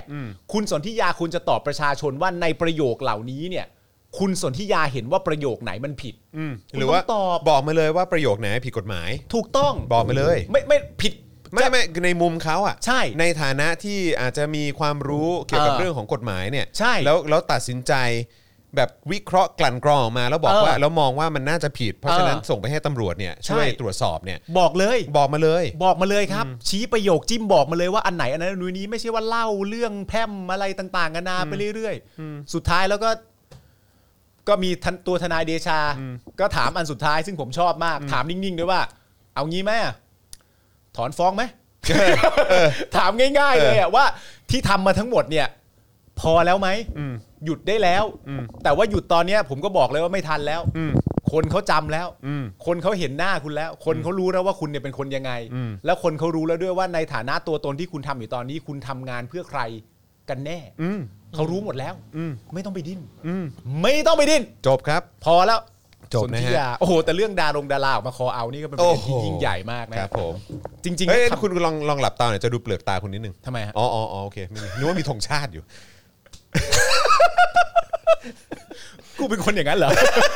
กูเป็นคนอย่างนั้นเหรอ เอ้ยโหนี่นึกว่ามึงเข้ามาแล้วมึงเอาสกอตเทปปิดปากอยู่โอ้ยบ้าบอจริงเชียว โอ้ยแต่ประเด็นนี้โอ้โหวางสคริปต์ก่อนเลยสนุกมาก คือจริงๆอะผมต้องยอมรับเลยนะฮะคนที่ว่าผมต้องชื่นชมมากๆเลยเนี่ย ก็คือตัวของครูทอม ใช่เพราะว่าผมต้องเนี่ยให้เลยจริง ผมเนี่ยมีความรู้สึกว่าผมเอ่ออย่างที่คุณจรพูดว่ามันเข้มข้นในเรื่องเฮีย อาจารย์แบงค์คิดว่าเข้มข้นในอีกปัจจัยหนึ่งครับ ผมมีความรู้สึกว่ามันเข้มข้นในเรื่องความแปลก ผมมีความรู้สึกว่าอาทิตย์ที่ผ่านมามีมวลของความแปลก แปลกประหลาดใช่ไหมแปลกประหลาด ไม่ว่าจะเป็นก็จริงเอ่อก็จริง ศิลป์ใช่ไหมรู้สึกป่ะใช่ใช่ ศิลปินเอง คนในวงการบันเทิงเอง การออกมาคอเอาอะไรต่างๆนานานั่นนู่นนี่เอง เหล่าเนี้ยให้ผลกระทบของผมในความ โอเคน่าดีใจก็ส่วนหนึ่งนะ เขาได้ใช้สิทธิ์ใช้เสียงของเขาแล้วในการที่จะพูดหรืออะไรต่างๆนานาแต่ความแปลกเนี่ยมันเป็นมวลที่ค้างอยู่ในใจผมหนักมาก แล้วผมมาหาคำสรุปไม่ได้ว่า กูรู้สึกอะไรกับเรื่องนี้วะทำไมกูไม่แค่ดีใจอะทำไมกูไม่แค่ปรบมือ แล้วก็ร้องออกมาว่า finally เออสักทีพวกเขาทำกันแล้ว กูติดอะไรวะแล้วกูก็ไม่เข้าใจเออเออเออจนกระทั่งครูทอมมามาพิมพ์เออแล้วผมแนะนำให้คุณผู้ชมไปอ่านมากว่า ก่อนที่จะกล่าวหาหรือเรียกร้องว่าใครอย่ามาปิดปากเราได้เนี่ย ควรจะเริ่มต้นจากการเปิดปากซะก่อนนะ กูแบบ เออ อันเนี้ยแหละที่กูหา กระแทกใจ อันเนี้ยแหละที่กูหามาตั้งนานว่าเอ้ยกูตะขิดตะขวงใจอะไรกับเรื่องนี้วะ คือเรื่องของเรื่องก็คือคุณต้องเคยพูดก่อน คุณถึงจะถูกปิดปากใช่ได้ นึกออกแม่แต่นี่คือถ้าเกิดคุณไม่เคยพูดเลยเนี่ย แล้วคุณเออบอกว่าคุณโดนปิดปากเนี่ย มันไม่ ใช่ไหมแต่มันก็จะ เออแต่เออแต่ผมไม่ได้พูดคุยกับคุณ แต่ผมเออถ้าผมได้พูดคุยกับคุณว่าจะถวาคุณว่าจอนกูรู้สึกแปลกกับเรื่องนี้มาก มึงวิเคราะห์ให้กูฟังหน่อยได้ไหมว่ากูรู้สึกแปลกเรื่องอะไร มึงอาจจะได้บอกกู แต่ว่าเราไม่ได้พูดคุยกันในอาทิตย์ที่ผ่านมา ใช่ใช่ใช่ แล้วผมก็เลยคอมเมนต์ไปหาครูทอมว่าเฮียครูทอมอันนี้ชอบมากอันนี้โคตรโดน แล้วครูทอมก็พิมพ์ต่อมาอีกอันหนึ่งแล้วกูชอบมาก คือบางทีต้องกลับไปดูด้วยนะครับ ว่ามือที่ปิดปากเนี่ยมือคนอื่นหรือมือตัวเองไอ้เหี้ย ครับผครูมทอมแม่งเด็ดมาก ครับ ขอปัตเตอร์ฮะ คอปัตเตอร์เลยคฮะมสัตว์ คมสัตว์สัตสว์องแล้วดอกแล้วนะฮะแล้วกูก็แบบเออ กูก็ส่งไปหาครูทอมแล้วกูก็พูดเหมือนที่พูดกับมึงว่าเออผม ผมแปลกประหลาดกับเรื่องนี้มานานมาก แล้วขอบคุณครูทอมที่คิดคำพูดนี้ขึ้นมาผมผมผมกระจ่างแล้วใช่อะไรมันเป็น มันเป็นการอธิบายที่เออว่ะ ที่มันเป็นดี การตั้งข้อสังเกตที่ที่ดีที่ใช้คำว่าอะไรเดียเออเด็ดขาด เอ้ยแต่ผม มันเคลียร์ไง ของครูทอม perfect ใช่เอางี้ดีกว่าใช่ของที่ครูทอมพูดนะเพอร์เฟก perfect perfect perfect แล้วแล้วผมก็มีความรู้สึกด้วยว่ามันมันมีความรู้สึกนี้อยู่หน่อยนึงนะมันเป็นความรู้สึกที่ประหลาดมากเลยนะไม่เป็นไรวันนี้เรามาวันแรกมีเวลาแล้วคุยไปเรื่อยๆแล้วกันใช่นะใช่ใช่เราไปเรื่อยผมมีความรู้สึกว่ามันมันมันมีความรู้สึกแปลก เพราะว่าผมจำได้ว่าผมเคยคุยกับคุณใช่ไหมณตอนที่ผมจัดรายการอยู่ที่บ้านอะแล้วเหมือนคุณก็ให้คำพูดบอกประมาณผมว่า ที่เราคุยกันว่าเอ้ยตอนนี้มีดาราออกมาเอาเยอะแยะมากเลยนะอะไรเงี้ยแล้วคุณก็มองบนอยู่หน่อยนึงเออนะณเออตอนนั้นอะไรเงี้ย แล้วผมก็มีความรู้สึกว่า เออ มันก็คงเป็นความรู้สึกแปลกกับตัวเองเหมือนกันนะว่า การที่เราเรียกร้องให้ศิลปิน หรือคนมีชื่อเสียงออกมาคอเอาเนี่ย เราไม่ได้หยุดเรียกร้องให้พวกเขาออกมาคอเอาเพราะฉะนั้นสมมุติว่าเราเรียกร้องให้เขาออกมาคอเอาถึงวันที่ห้าแล้วเขาออกมาคอเอาในวันที่10แล้วเรามีความรู้สึกว่าผมไม่ได้ให้โอกาสคุณแล้วคุณจะคอเอาก็ช่างคุณแต่มันไม่ใช่ประเด็นอย่างนั้น ประเด็นคือเราเรียกร้องให้หลาย ๆ คน เรียกร้องให้ดารานักแสดงมาคอเอาวันที่ 5 วันที่ 6 วันที่ 7 วันที่ 8 วันที่ 9 แล้ววันที่ 10 แล้วสมมติว่าดารานักร้องออกมาในวันที่ 10 เซนส์ของเรามันควรจะความเป็นความรู้สึกถึงการประสบความสำเร็จไม่ใช่หรือวะหลังจากเราเรียกร้องมานานแล้วเราประสบความสำเร็จแล้ว แต่ทำไมเราถึงรู้สึกแปลกอะๆอืมคือสำหรับกูอะโดยเฉพาะกูเลยนะคือเออคืออันนี้อันนี้อันนี้ต้องขอเล่าให้คุณคุณผู้ชมฟังเพราะว่าเออสำหรับผมเองผมจะรู้สึกอินกับเรื่องนี้เป็นพิเศษเออเพราะว่าผมเป็นผมเคยเป็นแล้วกัน อ่า เพราะว่าผมผมก็ไม่กล้าพูดว่าทุกวันนี้ผมยังเป็นคนในวงการบันเทิง เพราะว่าอ่า ก็ไม่ได้มีงานในวงการบันเทิงอืม นะฮะแต่ว่าก็คือผมตามความรู้สึกผมณณเวลานี้ผมอาจจะออกมาอยู่ข้างนอก ผมยังผมยังไม่ได้กลับเข้าไปแต่คือแบบว่าตลอดชีวิตของผมที่ผ่านมา อืม ตั้งแต่นับตั้งแต่ตอนที่เริ่มทำเจาะข่าวตื้นแล้วกัน อ่าตอนช่วงแรกๆอะในช่วงแรกๆ ผมก็เฉยๆ ผมก็ไม่ได้ไม่ไม่ได้คาดหวังให้คนในวงการบันเทิง ออกมาแสดงความเห็นทางด้านการเมืองอะไรเยอะมากขนาดนั้นอ่าเออเพราะผมก็เข้าใจวัฒนธรรมเอ่อ ในวงการบันเทิงอืมว่ามันเป็นยังไงใช่ไหมครับ แต่ว่าไอ้ไอ้อันที่มันจุกแล้วก็มันกระทบกระเทือนความรู้สึกผมมากที่สุดจนทำให้ผมแบบมองบนทุกครั้งที่แบบว่าเห็นดาราเพิ่งจะมาคอเอากันเนี่ยอ่ามันคืออะไรก็คือ โดยเฉพาะ 7 ปีที่ผ่านมาอืมตั้งแต่วันที่ 22 พฤษภา57เนี่ยอ่าผมรู้สึกว่าผมโดนเหมือนเหมือนเหมือนโดนโดดเดี่ยวอะอ่าเหมือนโดนโดดเดี่ยวอะอ่าแล้วเวลาพูดเวลาอืมวิพากษ์วิจารณ์รัฐบาลที่มาจากการรัฐประหารนะอืม คือแล้วโดยเฉพาะช่วงเวลานั้นคือชัดเจนเลยว่าอันนั้นคือยุคของรัฐบาลเผด็จการอืม เผด็จการทหารน่ะแน่นอน ก่อนที่มันจะมีการเลือกตั้งแบบเฟกเฟกอันนั้นนะอ่านนะฮะเออซึ่งก็คืออันนั้นมันเป็นช่วงของช่วงเผด็จการอะอืม แต่คือแม่งคือแบบกริบอะอ่ากริบอะเงียบเลย เงียบเลยอะเงียบทั้งวงการเงียบทั้งวงการอ่าอาจจะมีได้ยินมานิดๆหน่อยๆ แล้วก็คือคนเหล่านั้นก็โดนผลกระทบด้วยอ่าอย่างอะไรตอนอิมเมจออกมาพูดอะอ่าอิมเมจออกมาพูดอะไรเกี่ยวกับเอ่อรถเมล์ใช่ไหมอ่าอันนั้นก็เป็นเรื่องใหญ่มากเรื่องใหญ่มากซึ่งเราก็ สำหรับผมอะณเวลานั้นก็คือไอ้ตอนนั้นน่ะสำหรับอ่าผมอะมันคือแสงสว่างว่ามีคนกล้าออกมาพูดแล้วเย้ วิพากษ์วิจารณ์สิ่งที่เกิดขึ้นที่มันวิปริตในปมัระนเทศมีไทยแล้วแต่คือแบบหลังจากนั้นก็อ้าวแล้วหายหายกันไปไหนอีกอะเออ แล้วก็เพิ่งจะมาเริ่มออกมากันตอนโควิดเนี่ย เออ ซึ่งผมรู้สึกว่าแบบ เออเออผมเออผมก็ผมก็เลยเข้าใจแล้วว่า กูก็โดนแบบว่า โดน อะไรนะเออเหมือนแบบเหมือนเขาเรียกว่าอะไรโดนแบบมองเป็นตัวแปลกอะเออ แกะดำอะมันโดดเดี่ยวเหลือเกิน โดนเดี่ยวเหลือเกินมัอะนจนแบบว่าเฟ้งฟางเหลือเกินกูไม่เอาแล้วก็ได้กูไม่เอาวงการบันเทิงแล้วก็ได้กูอยู่ของกูอย่างนี้แบบเออออนไลน์แบบนี้กูทำรายการของกูเองก็ได้ เออแล้วกูถ้ามีคนชอบรายการกูเขาก็สนับสนุนกู แล้วกูก็จะอยู่รอดอย่างเงี้ยไปให้ได้ เออเออ แล้วก็คือแบบกูไม่พึ่งพวกมึงก็ได้ เออ คือแบบว่ากูรู้สึกว่าถ้าถ้าแม่งต้องถ้าการพูดตรงๆ แม่งมีปัญหาแม่งยากนะ แม่งยากนักอะอืมงั้นกูกูก็ไม่อยู่ก็ได้ เออ กูก็ออกมาแล้วกูทำของกูเอง แล้วกูเชื่อว่าก็น่าจะมีคนที่มองไปในทางเดียวกับกูที่พร้อมจะสนับสนับสนุนพวกกูเหมือนกันอะเออ เออซึ่งก็แบบซึ่งมันก็พิสูจน์ว่าเออกูก็อยู่ได้ เออ กูอยู่ได้แต่คือโอเคมันไม่ได้อยู่แบบอู้ฟู่เข้าใจปะอืม มึงไม่ได้แบบว่าลงโพสต์แบบเฮียซื้อรถแบบ อะไรเออพอชคันใหม่ซื้อบ้านใหม่เออซื้ออะไรเออก็ไม่รู้เต็มไปหมดอะไรอย่างเงี้ยเออทำบ้านใหม่ ริมชายหาดหรือบ้านหรูหราอะไรคือกูไม่มีอะกูไม่ได้เออทำกูเต็มที่กูอยู่ตามตามสถานภาพที่ที่กูอยู่ได้เออแต่กูไม่ได้หรูหราฟู่ฟ้ามาก แต่กูก็เออสบายใจกว่าการที่กูจะแบบว่าพูดอะไรไม่ได้เลยอะเออเออ แล้วแล้วมึงไม่มีความรู้สึกแบบนี้บ้างเหรอว่าเออเหมือนอารมณ์ประมาณว่าเออ ไม่ว่าจะออกมา call out เร็วหรือช้า มันก็คือการ call out แหละนะ กูกูว่าหรือเหมือนคล้ายๆ ความยุติธรรมที่มาช้าก็คือไม่ใช่ก็คือความโออาเคยุติธรรมอะเออก็ก็กูรู้สึกว่าอย่างนั้น make sense เพราะไม่ไม่หรอกสำหรับกูมันมีประเด็นหนึ่งที่สมมติว่าย้อนกลับไปขออนุญาตเอ่ยชื่อคงตรงพี่พี่สุกัญญามิเกลอะอืมพี่สุกัญญามิเกลก็เคยร่วมกับม็อบผู้ชุมนุมอื่น ๆมาก่อนใช่ แล้วที่เขาพูดในรายการที่ผมกับคุณสัมภาษณ์พี่เขาอะมันก็มีประโยคหนึ่งที่ผมผมชอบมากก็คือว่าที่เขาพูดเมนชั่นในรายการบ่อยๆ ก็คือหนึ่งในหลายๆ ประเด็นที่ทำให้เขาเปลี่ยนอะความคิดเดิมอะมันก็คือรายการเจาะข่าวตื้นอืมของมึงเองอืมแล้วกูก็เลยแค่คิดเพิ่มเติมขึ้นมาว่า มันจะเป็นไปได้ไหมที่มีเอ่อดาราส่วนหนึ่ง หรือคนศิลปินในวงการบันเทิงส่วนหนึ่ง ที่ก็ได้หยิบใช้สอยถ้อยความของตัวมึงเอง หรือว่าถ้อยความของพ่อหมอ ผ่านรายการเจาะข่าวตื้น หยิบใช้ถ้อยคำของพี่แขก ผ่านรายการ Daily Topic หรือแม้กระทั่งถ้าผมอาจเอื้อมได้อาจจะเป็นถ้อยคำของผมอะไรอย่างเงี้ยแล้วเขาก็ใช้สิ่งเหล่านั้นเนี่ยมาประติดประต่อกัน และทำให้เขากล้าออกมาอย่างนี้มันก็ควรจะต้องเปิดโอกาส ไม่ไม่คือให้กัน คือสำหรับกูอะถามว่ายังให้โอกาสไหมก็ถ้าถ้าคุณทำเออก็ก็ทำสิ ก็ทำอย่างจริงแต่จังเลย ว่าแต่ว่าไม่ใช่ว่าทำแล้วนะ แล้วก็แบบกลับไป เนียนต่อคือแบบคล้าย ๆ แบบทำตามเทรนด์เออทำตาม ทำแค่เพียงไม่ให้โดนด่า เออไม่ให้โดนกดดันอืมอะไรแบบเนี้ยคือคือกูมีความรู้สึกว่าคุณต้องทำอย่างต่อเนื่องครับทำเลยอะทำเลยก็ทำเลย คุณเห็นข่าวอะไรปุ๊บคุณไม่พอใจคุณรู้สึกมันไม่ถูกมันไม่แฟร์มันไม่ยุติธรรม มันเออ เป็นการมันเป็นความเหลื่อมล้ำมันเป็นการเอาเปรียบมันเป็นการคอร์รัปชันมันทำให้รู้สึกได้ถึงความไม่โปร่งใสเออมันรู้สึกได้ถึงการใช้อำนาจที่ผิด มันเออเป็นเอ่อมันไม่ใช่ประชาธิปไตยเลยก็ตามคุณต้องออกมาส่งเสียง คุณเออพูดเลย คุณจะพูดผ่าน IG ก็ได้ผ่าน story ของคุณก็ได้ผ่าน Twitter ของคุณได้ผ่าน Facebook แฟนเพจอะไรของคุณก็ได้ทำสิเออแล้วก็ทำอย่างต่อเนื่อง แต่ถ้าเกิดว่าคุณออกมาหนึ่งครั้งปุ๊บแบบแต่งนงแต่งหน้าเอ่ออะไรแบบทำซะเมื่อร์วังอลังการ แต่ว่าออกมาแค่ครั้งเดียวอะอย่าทำเลย คนมันรู้ทันใช่ คนมันรู้ทันเออคนมันดูออกไม่ต้องอย่างที่บอกเข้าใจเขาเขาเข้าใจเข้าใจในพอยนี้ผมมีผมมีความรู้สึกว่า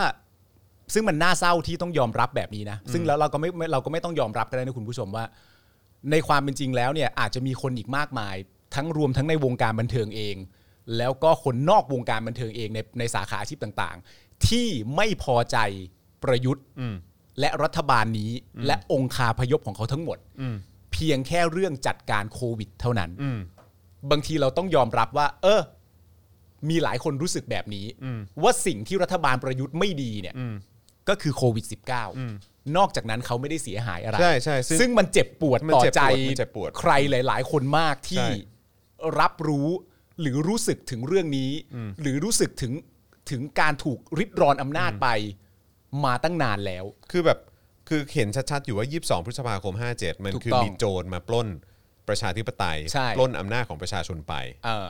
แต่ว่าคุณสามารถอยู่อย่างโอเคกับมันมาได้ 7 ปี เออ6ปี7ปีเนี่ย อันนี้คือก่อนโควิดนะใช่ หกปี7ปีโดยที่คุณคุณแบบโอเคกับโจรอะเออ คุณโอเคกับโจรที่ปล้นประชาธิปไตยอะ แล้วในวันเข้าใจไหมหนึ่งโจรคนนั้นจัดการโควิดไม่ดีคุณค่อยเริ่มมาโกรธโจรเป็นครั้งแรก ตลกมากตลกแล้วตลกมาก แล้วก็สำหรับผมอะผมใช้คำว่าน่ารังเกียจเลยแหละ เออโควิดไม่ใช่เรื่องแรกที่รัฐบาลนี้ทำได้ย่ำแย่นะครับ แต่จริง ๆ นะ อันเนี้ยผมก็เคยคิดนะว่ามันไม่ได้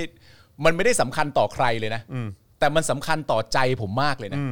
ที่ผมมีความรู้สึกว่าผมจะต้องจำให้ได้อยู่เสมออ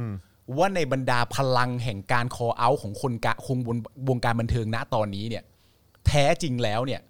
แต่ละคนเนี่ยออกมากันตั้งแต่เมื่อไหร่ อืม มันสำคัญต่อใจผมมากเลยนะ ที่ผมจะจำให้ได้อยู่เสมอว่า จริง ๆ แล้วแต่ละคนเหตุการณ์มันเลยเถิดไปถึงไหนแล้ว ถึงจะออกมา มันอาจจะไม่เกิดประโยชน์ก็ได้นะ เพราะคุณผู้ชมหลายๆคน หรือแบบคนที่ดูอยู่อาจจะมีความรู้สึกว่า ออกมาก็ออกมาก็แฮปปี้ยินดีสิอืมแต่มันสำคัญกับใจผมจริงๆนะฮะที่จะต้องจำให้ได้จริงๆว่า โฟกัสออกมาตอนไหนอืมผมจะจำเสมอนะครับไม่แล้วก็อีกอย่างเราก็เห็นโฟกัสก็ทำอย่างต่อเนื่องต่อเนื่องต่อเนื่องถูกต้องใช่ไหมมันน้องใครนะน้องมุกโอลีฟอะไรอย่างเงี้ยใช่หรือว่าเอ่อล่าสุดก็มีใครมีแบบก็หลายคนน่ะอืมใช่ไหมคุณพัชชาหรืออะไรแบบใช่นี้ใช่ไหมเออหรือว่าแบบ เออมีใครอีกอะคือเออเยอะเลยอะก็ก็หลายคนใช่อะเออคือคือเนี่ยพอเป็นอย่างเงี้ยใช่สำหรับผมอะผมรู้สึกว่าเฮ้ยแบบเนี้ยคือเป็นการพิสูจน์ เออหรือเป็นการพยายามจะเน้นย้ำว่าเฮ้ยแบบพวกเขาแคร์จริงๆอะ ใช่ ซึ่งพอเป็นอย่างนั้นเนี่ยเราเราเราก็จะอะไรคือเขาเรียกว่าคำถามหรือความสงสัยเออในตัวพวกเขามันมันก็จะหมดหมดไปไงเออแต่คือสำหรับคนอื่นน่ะใช่ไหมอะสำหรับเออคนอื่นที่แบบ โพสต์หนึ่งทีแล้วก็หายไปเลย ใช่แล้วก็ไม่พูดอะไรอีกอะไรเงี้ยเออหรือว่าล่าสุดอย่างใครนะพี่อ๋อมอย่างเงี้ยเออ พี่อ๋อมนี่ก็เป็นเป็น supporter รายการนี้นะอ๋อเหรอ เออ แฟนแกก็เหมือนกันเออ เออก็เราก็โหโอ้โหสุดยอด ไม่ดีฮะก็อย่างที่บอกไปแล้วนะครับว่าในฐานะผมเองผมจะจำเพราะมันสำคัญกับใจผมมากจริงๆที่จะจำให้ได้เสมออเพราะว่าผมมีความรู้สึกว่าถ้าเกิดนะฮะถ้าเกิดเป็นความโชคดีจริง ๆ การต่อสู้ของเราสู้ไปถึงวันที่ประชาธิปไตยชนะเนี่ย ผมเชื่อว่าหลาย ๆ คนก็สามารถจะเคลมได้ว่าวันนั้นฉันก็พูดนะเพราะฉะนั้นผมจะต้องจำให้ได้อยู่เสมอว่า วันนั้นฉันก็พูดก็จริง แต่ใครพูดเมื่อไหร่อืมแล้วใครพูดมาตั้งแต่เมื่อไหร่ แล้วแต่ละคนชี้ปัญหาและกล้าพูดขนาดไหนเนี่ย ผมว่าพวกนี้ก็ลืมไม่ได้อืมอันนี้ต้องลืมไม่ได้ อันนี้ต้องจำใครออกมาพูดตั้งแต่ความวิปริตมันเริ่มต้น กลับอีกบางกลุ่มที่ออกมาพูดตอนที่กระแสลมเดินทางมาบอกว่า ปลอดภัยแล้วพูดได้นะอื มอืมอืมมันก็มันก็จะให้เหมือนกัน ก็ยากต่อใจผมเหมือนไม่กันได้ไม่ได้ไม่ได้ไม่ได้ยากยากยากนะครับผมอะข่าวนะฮะ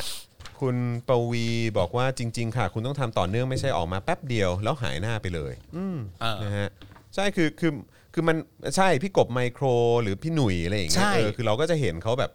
ใช่ไหมใช่เออคือแบบ เพราะฉะนั้นคือการการที่เราจะมาเหมือนแบบโอเคเลย มันก็คง จะใช่เรื่องอะฮะใช่ เออแล้วพวกกูโดนอะไรกันมาบ้างก็ต้องอาจจะการบอกได้ว่าเป็นการเริ่มต้นที่ดีนะครับทำต่อไปทำต่อไปครับ ทำต่อไปนะครับ นะฮะ อ่าโอเค เดี๋ยวอัปเดตหน่อยแล้วกันนะครับ ตอนนี้ภาพรวมยอดผู้ติดเชื้อโควิด -19 ใหม่ล่าสุดเอ่อเท่าที่เช็คได้ ตอนนี้เนี่ยนะครับนะฮะประจำวันที่ 27 กรกฎาคมก็คือพบผู้ติดเชื้อเพิ่ม 14,150 ราย ครับ นะครับและมีผู้เสียชีวิตวันนี้นะครับถึง 118 รายครับผมนะครับซึ่งก็ถือว่าเป็นเรื่องที่น่าเศร้ามาก ๆ เลยนะครับครับนะฮะแล้วก็กรมวิทยาศาสตร์การแพทย์พบว่าช่วง 7 วันที่ผ่านมาก็คือตั้งแต่วันที่ 18 ถึง 24 กรกฎาคมเนี่ยนะครับไทยตรวจหาเชื้อเฉลี่ยอยู่ที่ 67,508 ตัวอย่างต่อวันนะครับพบผู้ติดเชื้อเฉลี่ย 16.63%ซึ่งสูงขึ้นจากสัปดาห์ก่อนนะครับครับ นะฮะเพราะฉะนั้นตอนนี้มีแต่คนจะติดเชื้อเพิ่มมากขึ้นนะครับและตัวเลขที่ตรวจอยู่ทุกวันนี้ อันนี้ผมบอกเลยนะครับ อันนี้คือเท่าที่ตรวจได้นะครับครับผม มันคงไม่ใช่ตัวเลขจริงทั้งหมดนะครับ เพราะว่ามันก็คงจะมีคนติดที่ยังไม่ได้ตรวจนะฮะหรือว่าอาจจะอาจจะตรวจไม่ได้ เพราะว่าครับอาจจะเต็มโควต้าแล้วอะไรแบบนี้ก็มีด้วยเหมือนกัน แล้วก็มีเรื่องของผมไม่แน่ใจตอนนี้ยังต้องเสียตังค์อยู่ปะถ้าตรวจเนี่ยเห็นข่าวว่ามีปะตอนนี้ คือมีทั้งเสีเสียยและไม่เนี่ยเสียก็คือจะเสียใน part ของแบบพวกโรงพยาบาลเอกชนครับใช่ไหมครับ แต่ว่ามันก็น่าจะมีให้ตรวจฟรีกันอยู่บ้างแหละครับนะครับเหมือนตอนที่ตรวจกันหน้าวัดพระศรีอะไรอย่างเงี้ยอืมเออตรวจกันที่วัดพระ มันก็ก็จะจะไปเยอะอยู่แล้วมก็ต้องก็ก็คุณคิดดูก็เขาก็ต้องไปนอนค้างตั้งแต่ ใช่ นอนค้างตั้งแต่ทุ่มสองทุ่มของใช่วันก่อนหน้าเพื่อมาตรวจตอนเช้าอะใช่ คือแม่งบ้าขนาดไหนอะนี่คือนี่คือการจัดการนะนี่คือการจัดการแล้วก็ภาพล่าสุดนะนะของคุณสุทธิชัยปะขอเอาภาพคุณสุทธิชัยขึ้นหน่อยได้ไหมฮะ เออนะฮะก็เป็นภาพคุณสุทธิชัยที่ อันนั้นคือที่ไหนที่สถานีกลางบางซื่อปะ อืม สถานีกลางบางซื่อใช่ไหมซึ่งผมเนี่ยก็ต้องขับ ขับรถผ่านทุกวันเสาร์อ่านะฮะเพราะว่าผมก็จะพาหลานๆเนี่ยไปเจอคุณปู่คุณย่าใช่ไหมฮะแล้วก็ผ่านตรงนั้นประจำแล้วก็ครับรถก็แน่นตลอดอืมเออรถก็แน่นตลอด เพราะฉะนั้นก็คือคนก็ยังทยอยไปฉีดกันอยู่แหละ แต่ว่าครับภาพที่มันน่าตกใจก็คือภาพนี้ เออนี่ นะครับ ดูความแน่นสิ ดูความแน่นสิฮะ นี่คือการจัดการนะฮะเออ ที่สถานีกลางบางซื่อภาพอย่างนี้ยังเกิดขึ้นต่อเนื่องแม้ในยามวิกฤต ไม่มีใครบริหารอะไรให้ประชาชนเลยเหรอนะครับ คือยังไงฮะ เล่นเล่นเปียโนเล่นอะอะไรนะคีย์บอร์ดไฟฟ้าไม่ได้ช่วยทำให้คนเข้าแถวได้นะฮะ ไม่ไม่ได้ช่วยฮะ มันไม่ได้ลดความหนาแน่นตรงนี้นะฮะ ใช่ครับ ไอ้ปักเต็มแขนนี่หายไปไหนฮะ เออเออ ไอ้ถกแขนเสื้อฮะถกแขนเสื้อแล้วปักแบบมันทั้งแขนอะเออ แขนเต็มวัคซีนเต็มแขนประชาชนเลยอะครับ อยู่ไหนฮะ เออออะไรฮะ อยากทราบมากเลยนะว่าการเล่นคีย์บอร์ดทำให้ประชาชนเข้าถึงวัคซีนได้มากขึ้น หรือสามารถเข้าตรวจได้มากขึ้นอย่างไรครับ ครับ เขาเล่นได้ดีไหมฮะอะแต่ว่าเดี๋ยวไอ้เรื่องที่ผมบอกว่ามันสะเทือนใจมากนะครับก็คือไม่ว่าจะเป็นภาพที่เราเห็นเนยนะฮะว่ามีคนเสียชีวิตอยู่ขข้างถนน ครับหน้าบ้านอืมเอ่อเขาเรียกว่าอะไรอะตายเอ่อเสียชีวิตคาบ้านนี่ก็เยอะนะฮะแล้วก็อ่าแล้วก็แล้วอันนี้ต้องเล่าให้คุณผู้ชมฟังนะ คือมันไม่ใช่คนไม่มีตังค์นะฮะ ใช่ คือมันก็จะมีคนมีมีคนที่ยากจนอืมคนที่ได้รับผลกระทบจากโควิดตั้งแต่ปีที่แล้วอ่าในเชิงแบบสภาพทางเศรษฐกิจเนี่ยอืมเขาก็เขาก็เต็มไปหมดเลย คนอายุมากอะไรต่างๆ ก็โดนด้วยเหมือนกัน แบบเสียชีวิตที่บ้านอ่าคือหาเตียงไม่ได้ก็เต็มไปหมด ตอนนี้คือคนมีตังค์อะคือแบบระดับเศรษฐีอะอ่าก็ตายคาบ้านเหมือนกันนะฮะครับ เพราะว่าหาเตียงไม่ได้อะครับ ถึงเวลาแล้วครับ อะเดี๋ยวลองมาดูฮะนี่เอ่อน้องกริ่งแล้วก็ทีมงานของเราเอ่อน้องน้ำนิ่งก็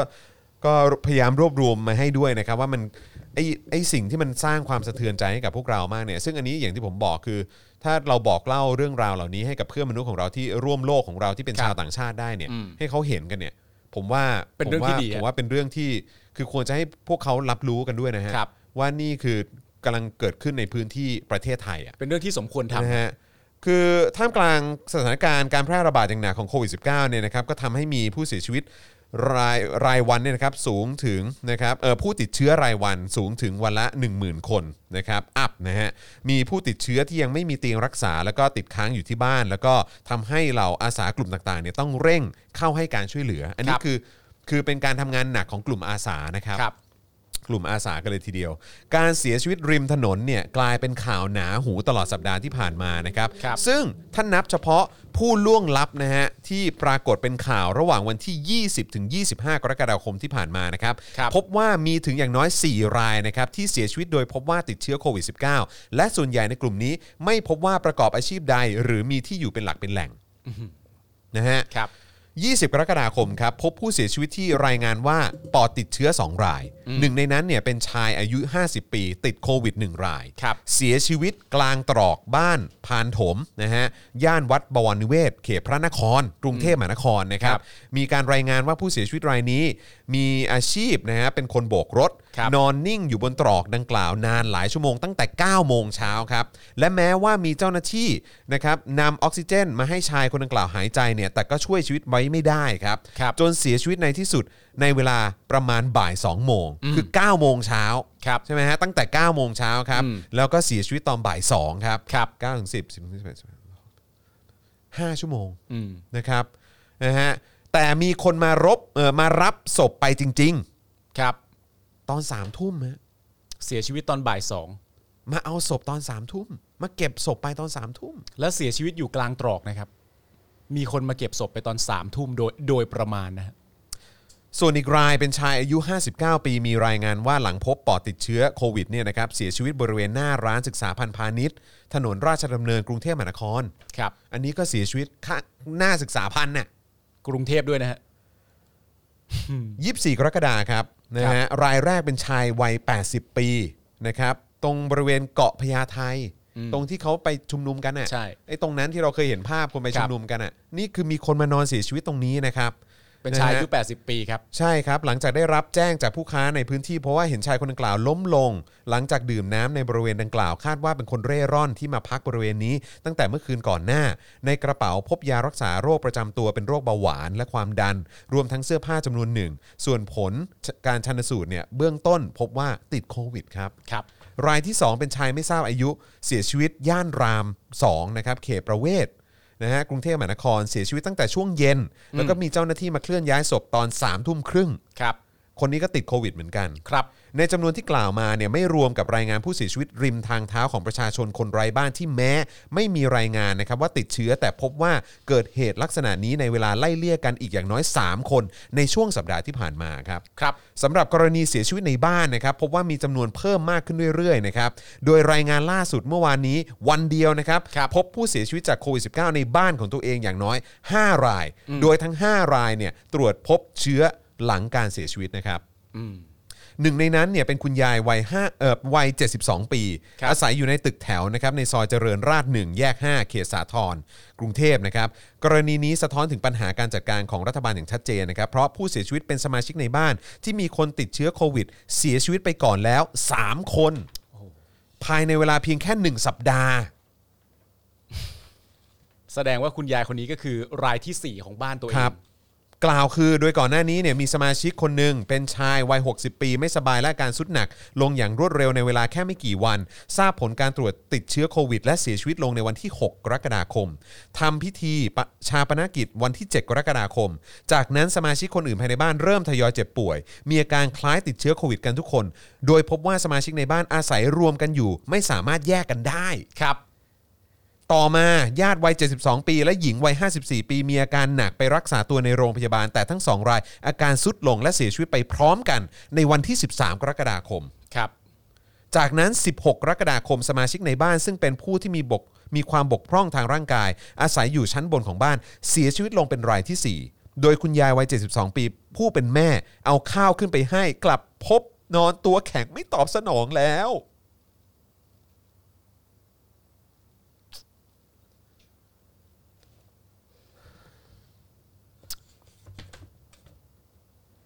หนักเลยครับ อืม พูดไม่ออกเลยโหดร้ายมากนะครับ แล้วก็เมื่อวานนี้ลูกชายของเจ้าของบ้านแจ้งว่า คุณแม่เสียชีวิตลงเป็นรายที่ 5 จากสมาชิกทั้งหมด 9 คน นี่คือในบ้านหลังเดียวกันเนี่ยแม่ขึ้นไปเอาข้าวไปให้แล้วก็ตายอะ อืม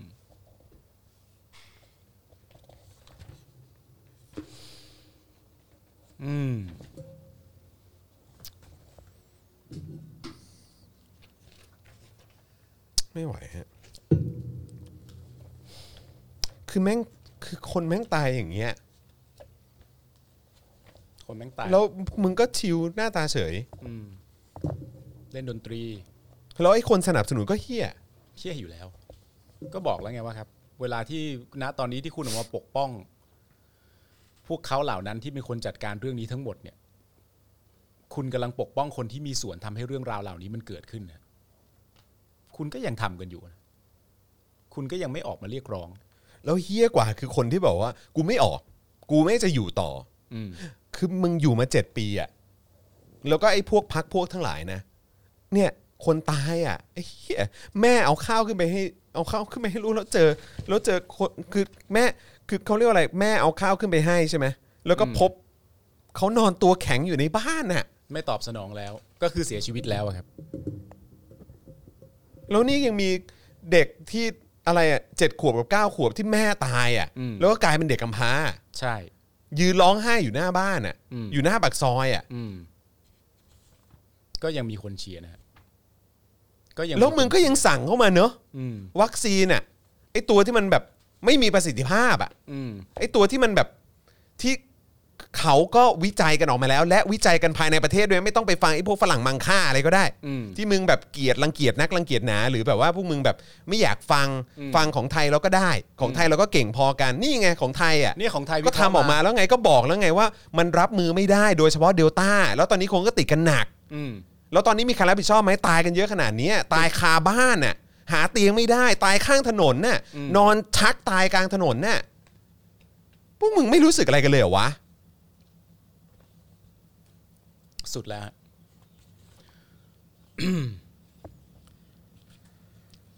โอเคครับ แล้วตัวเขาเองก็คือไม่ออกด้วยนะ ไม่ออก ไม่ออกนะครับ เพราะว่า ต้องการที่จะสู้กับสงครามโควิดต่อไป อืม ในขณะที่มีคนตาย แบบนี้นะฮะคือจริง ๆ ผมแทบไม่ต้องอ่านไอ้เรื่องแบบความอย่างไอ้ คือคือเอาตรงๆอย่างไอ้เนี่ยสบคขอบางซื่อพิจารณาชะลอฉีดวัคซีนเหตุแออัดเสี่ยงเกิดคลัสเตอร์ใหม่ อืมคือแบบจริง ๆ ก็รู้อยู่แล้วอะใช่ ไม่งั้นทำไมต่างประเทศอะต่างประเทศอะอืม ที่มึงไปแซวเขานักกันหนา บอกว่าเฮ้ยไปฉีดกันในห้าง ไปฉีดกันในร้านสะดวกซื้อออืม อืมฉีดกันได้ทุกที่ฉีดข้างถนน เออ อย่างน้อยเขาก็ถึงอะ ไม่แล้วมันทำไมอะมันคือไม่ไม่แล้วคือยังไงแล้วนี่นี่บอกว่าอ๋อต้องไปรวมกันที่สถานีกลางบางซื่อ เออ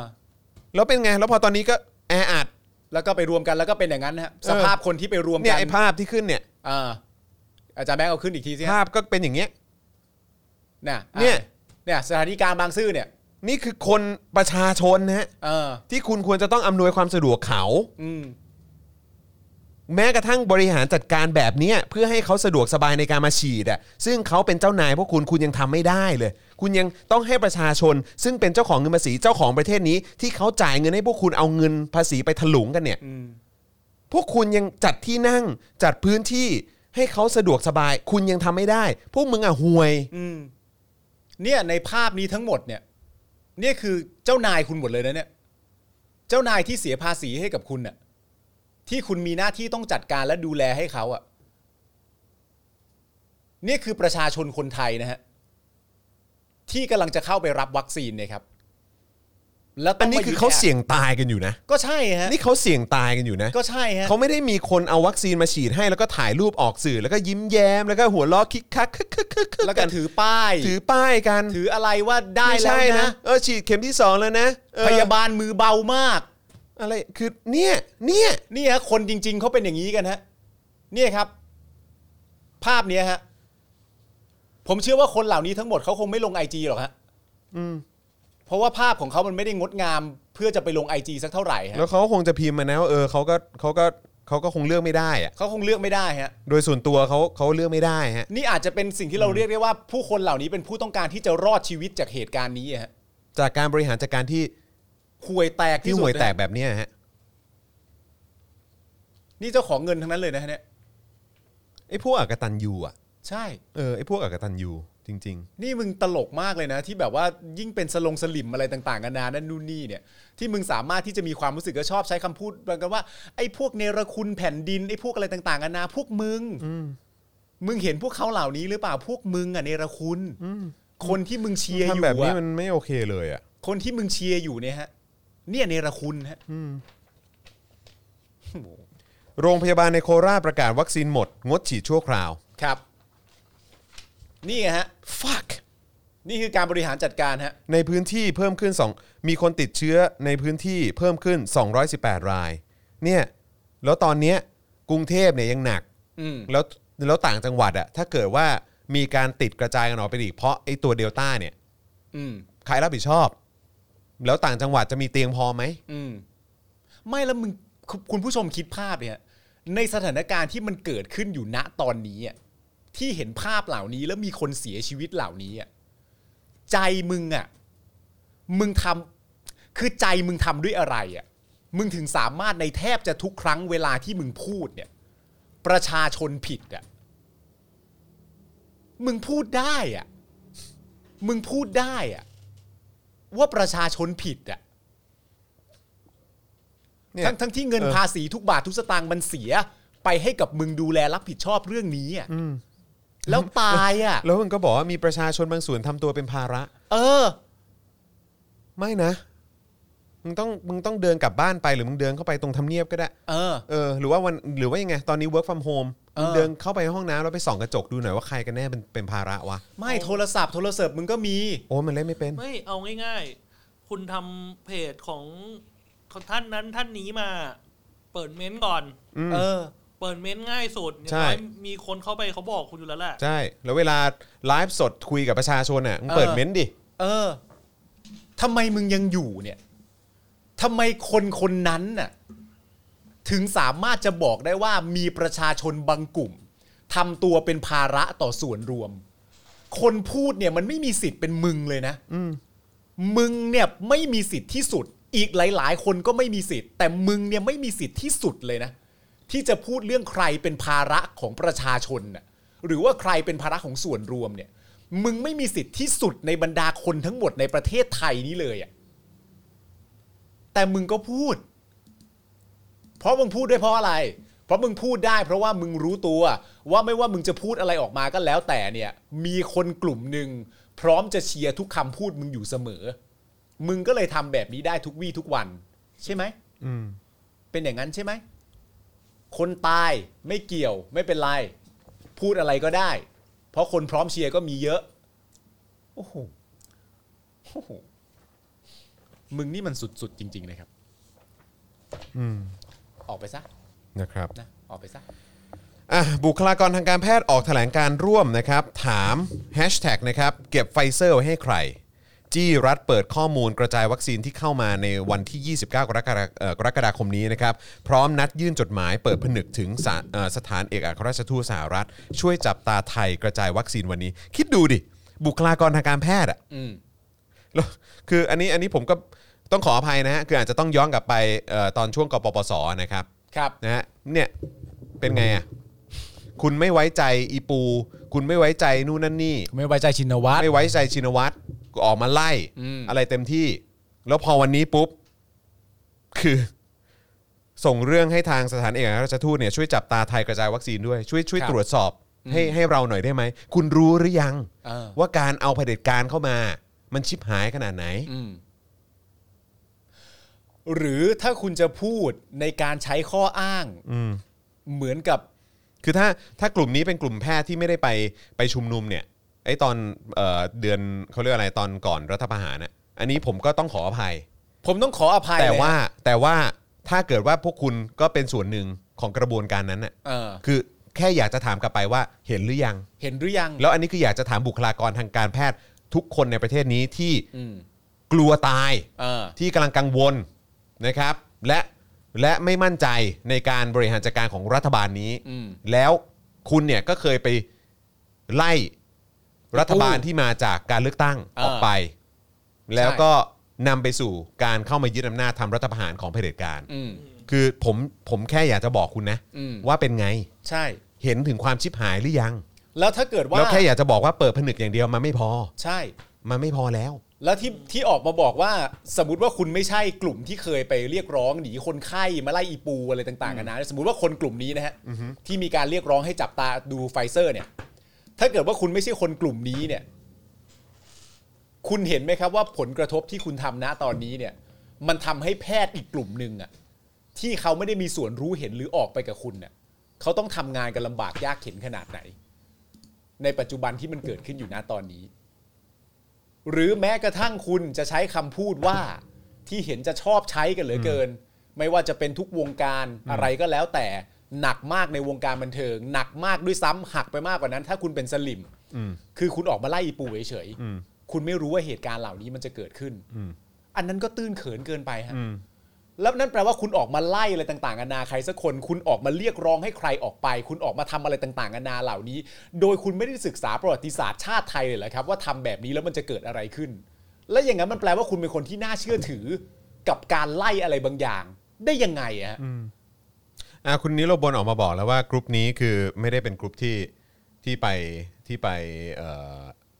ตอนกปปสงั้นก็ขออภัยเขาบอกเลยครับเป็นรุ่นใหม่ ครับซึ่งซึ่งเป็นรุ่นใหม่ก็ดีแล้วครับ ดีแล้วครับแต่อันนี้คือแค่อยากจะสะท้อนให้กับบุคลากรทางการแพทย์ทั่วทั้งประเทศที่เออ เคยไปร่วมกปปสแล้วกัน ครับ เอางี้แล้วกัน เออ ผมฝากหน่อยแล้วกันนะครับ อืม คือเห็นหรือยังถึงความชิบหายอะครับ แล้วเรียนรู้กันหรือยังอืมแล้วคิดจะทำอะไรกันบ้างไหมอืมรู้ว่าตอนนี้เหนื่อย ตอนนี้ต้องรับแบกรับหนักมาก ถ้าเกิดคุณรู้สึกว่ากูไม่อยากได้แบบนี้แล้วก็ออกมาส่งเสียงกันเยอะๆครับครับ นะฮะแล้วนี่ก็กลายเป็นว่ากลายเป็นพวกแพทย์บุคลากรทางการแพทย์รุ่นใหม่นี่แหละที่ต้องมารับศึกหนักด้วยเหมือนกัน จากการกระทครับ ของบุคลากรทางการแพทย์รุ่นก่อนๆที่ออกไปไล่รัฐบาลที่มาจากการเลือกตั้ง ใช่ครับ ผมก็ต้องบอกคณะแพทย์รุ่นใหม่นี้เลยนะครับ ที่กำลังเรียกร้องกันอยู่นะตอนนี้ว่า รุ่นพี่แพทย์ของคุณนะฮะอืม มีส่วนช่วยทำให้เรื่องมันมาถึงตอนนี้ฮะอืมรุ่นพี่อะครับ อืม ที่ทำให้คุณต้องเหนื่อยอยู่นะตอนนี้ ต่อสู้เพื่อประชาชน เรียกร้องเพื่อความถูกต้อง เพราะว่ารุ่นพี่คุณในยุคหนึ่งฮะได้ออกไปทำในสิ่งที่ไม่ถูกต้องมาอืมคุณสิ่งที่มันขัดกับหลักการนะมันฮะขัดกับหลักการนะฮะอืมคุณเจอหน้าพวกเขาคุณบอกพวกเขาได้นะฮะอืมบอกแม่งไปเลยฮะอืมบอกแม่งไปเลยฮะว่าวันหนึ่งนี่สดมาก มันมีข้อความอันหนึ่งที่รู้สึกว่าคุณจะเป็นคนแชร์เองจากใครสักคนหนึ่งอะ ที่บอกว่ามันเป็นเรื่องที่น่าประหลาดและน่าตกใจมากว่าณวันหนึ่งอะกลุ่มคนที่ออกไปเรียกร้องตอนที่กปปสณตอนนั้นน่ะมีความรู้สึกว่าแค่ความอายุติธรรมเล็กแค่นิดเดียวอะก็ทุรนทุราย ทนไม่ได้ อืม เจ็บปวดเหลือเกิน ประเทศมันต้องสันติมันต้องถูกมันต้องดีผู้คนต้องเคารพนั่นเคารพนี่อะไรต่างๆกันานาจุดเล็กๆ หน่อยเดียวอะ ก็ทนไม่ได้ อืม ณตอนนี้ความชิบหาย เกิดขึ้นหนักขหนาดน่วงเนี้ย สาหัสขนาดนี้ ความไม่ชอบมาพากล ความไม่ถูกหลักความอายุติธรรมเกิดขึ้น ประชาชนตาย อะนี่ ประชาชนติดเชื้อ ผมเจอแล้วผมเจอแล้วเออ เอ่อจากคุณพิชยะอ่านะคคุณรับอ่านคุณอ่านนะฮะคุณพิชยะสมภพสกุลหรือเปล่าผมไม่แน่ใจ แต่ผมเออแชร์มานะครับ เออ ก็ต้องขอขอบคุณด้วยนะครับ คือโพสต์เขาแบบอื้อหือสุดจริง ๆเขาพิมพ์ว่า ความฮาคืออะไรรู้ปะตอนไปเป่านกหวีดคือทำตัวราวกับว่ากูทนเห็นความอายุติธรรมเกิดขึ้นมาในสังคมแม้เพียงเสี้ยวปลายเล็บนิ้วก้อยเดียว ไม่ได้เลย ไม่ได้ ไม่ได้เลยครับ คือเออความอายุติธรรมที่มันเกิดขึ้นเท่ากับเศษขี้เล็บเอ่อปลายนิ้วก้อยอะฮะคือเห็นแค่นั้นนี่ทุรนทุรายทนกันไม่ไหว ต้องออกมากันครับนะครับ พร้อมใช้ความใช้พลังความโกรธเกรี้ยวอย่างเต็มที่เพื่อให้เกิดความเปลี่ยนแปลง ไอ้เฮียนั่นแม่งโกง กูยอมไม่ได้ อ่าคือกูก็ไม่ได้เดือดร้อนเฮียอะไรโดยตรงหรอก แต่กูว่ามันเลวซาม อ่ามั มันไม่ถูกต้อง โกรธประหลอดแตก อ่า แต่ตอนนี้ที่สังคมมันชิบหายปนปี้ ล่มสลายเกิดบอ t เ l เน็กหรือคอขวดเนยนะฮะอ่าทุกเชนนะฮะทุกทั่วทุกหัวระแหงอ่าจนคนแม่งนอนตายข้างถนนเหมือนหมาจรจัด ดันมานั่งปวารปวารณาตัวเอง เป็นผู้ตื่นผู้รู้ผู้เบิกบานอ่าฉลาดกว่าคนอื่นทั้งปวงอยู่ดีๆ ความอดทนจากที่เคยอยู่แถวแถวๆส้นตีนเนี่ย ก็บาสูงกว่าตึกใบหยกอ่าต้องฟังข่าวให้รอบด้านอ่านะ ต้องเสพสื่อให้รอบด้าน อ่า ต้องมีวุฒิภาวะ ต้องมีสติอย่าหลงตามอารมณ์อ่าต้องใจเย็นอย่าเพิ่งออกตัวแรงอ่าต้องมองข้อดีข้อเสียของทั้งสองฝั่งทั้งสองฝ่าย พยายามทำตัวเองให้ดูดี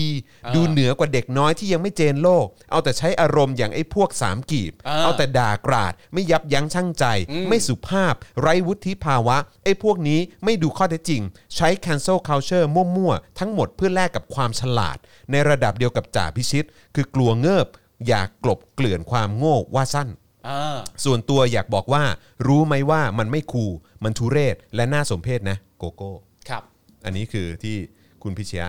ใช่อะโพสต์ไว้ซึ่แล้วงผมก็รู้สึกว่า โอ้โห ใช่เออก็จริซึ่งซึ่งพอได้ยินคำพูดเหล่านี้เนี่ย มันย้อนภาพกลับไปแล้วมันกลับไปจับความรู้สึกได้อะว่าพวกเขาทุรนทุรายกันมากขนาดไหน ความอายุติธรรมจะต้องเกิดขึ้นไม่ได้ บาร์กูต่ำมาก แต่ณตอนนี้คุณอดทนได้เก่งมาก กับสิ่งที่มันเกิดขึ้น ทนได้ทุกอย่าง ทนได้ทุกอย่าง ทนได้ทุกอย่าง เทศสังคม พวกสามกีบด่าอย่างเดียว เอาใจเขามาใส่ใจ เอาใจเขามาใส่ใจเราอะเอาใจแล้วตอเขานนั้มานน่ะใส่ใจเราตอนนั้นน่ะมึงเอาใจพวกกูอะไปใส่ในในใจมึงบ้างไหมอะใช่ อืม มึงไม่เคยเป็นอะไรอย่างนั้นเลย แล้วมันน่าตลกมากเลยนะที่แบบว่าหลาย ๆ ครั้งในณปัจจุบันนี้เนี่ยอืม ผมนี่ไม่เชื่อจริง ๆ นะฮะ ว่าในปัจจุบันนี้เนี่ย มี มีคนที่สามารถออกมาพูดได้อะครับ อืม ว่าไม่ได้อยู่ฝั่งไหน อืม เป็นฝั่งเดียวกับธรรมชาตินะฮะ ผมงงมากเลยฮะธรรมชาติคืออะไรก่อน ไม่คือมันไม่น่าเชื่อจริง ๆ นะครับ ว่าในในปัจจุบันที่มันเกิดขึ้นนะตอนนี้เนี่ย อืม ถึงแม้ว่าเขาจะเคลมตัวเองว่าเขาเข้าใจทุกอย่างแล้วนะฮะโอ้ว้าว ถ้าเกิดเข้าใจไวขนาดนั้นก็สุดยอดมากเลยครับ ผมมีความรู้สึกว่าเขาเอาตัวเขาแรกนะฮะหลักหมายถึงว่าจากการพิมพ์อันแรกของเขาอะที่บอกว่าสามกีบคุณจะทำแบบนี้ ใช่ไหมครับ สลิมคุณจะทำแบบนี้อืมแล้วก็ให้ความรู้กับสามกีบอืมให้ความรู้กับสลิมอืมนะครับผม แต่ว่าเขาปิดบังข้อมูลที่สำคัญมากข้อมูลหนึ่งอืมซึ่งผมมีความรู้สึกว่าการปิดบังข้อมูลนี้เนี่ยค่อนข้างจะดูแล้วมีความขี้ขลาดอย่างมาก อืม คือปิดบังข้อมูลว่าอะไรรู้ไหม คุณสอนคนอื่นเขาว่าเขาควรจะทำตัวยังไงอะแต่คุณไม่บอกความรู้สึกคุณอะอืม ว่าคุณคิดเห็นกับเรื่องทั้งหมดนี้ยังไง อืมอืมคุณสอนคนอื่นโดยที่คุณไม่บอกความคิดตัวเองเหรอ yeah ว่าคุณรู้สึกยังไงกับเหตุการณ์เหล่านี้ คุณรู้สึกยังไงกับรัฐบาลประยุทธ์ คุณรู้สึกยังไงกับการบริหารในโควิด ที่มันเกิดขึ้นณตอนนี้ คุณไม่พูด แต่คุณสอนคนอื่นได้ว่าคุณควรจะทำตัวยังไง Yeah มันก็ไม่มีเครดิตในการที่จะฟังคุณสักเท่าไหร่นะ แต่ว่ามันเหมือนเป็นการเอาตัวเข้าแลกคือ ในคำพูดประมาณบอกว่าถ้าบอกกันดีๆ ให้ใช้อะไรต่างๆนานารับฟังข้อมูลข่าวสาร หลังจากนั้นในวันรุ่งขึ้นหรือ 2 วันให้หลังเขาเข้าใจเลยเพราะมีคนไปบอกเขาดีๆนี่เป็นการเอาตัวเข้าแลกนะเพราะพยายามจะเมคพอยว่าการด่าไม่ได้ผล เห็นไหมพอมาพูดดีๆเสร็จเรียบร้อย วันสองวันให้หลัง ผมเข้าใจเลยแล้วอยากจะบอกว่านี่เอาตัวเข้าแรกเลย ไอ้ที่กูพูดมาดีๆ ตลอดแบบหลายปีที่ผ่านมาเออมึงฟังกูบ้างไหม หรืออย่างไอ้วันนั้นอะไอ้วันที่อะไรนะธนาธรแถลงผ่าน Facebook Live อะเออ ก็ได้ก็ก็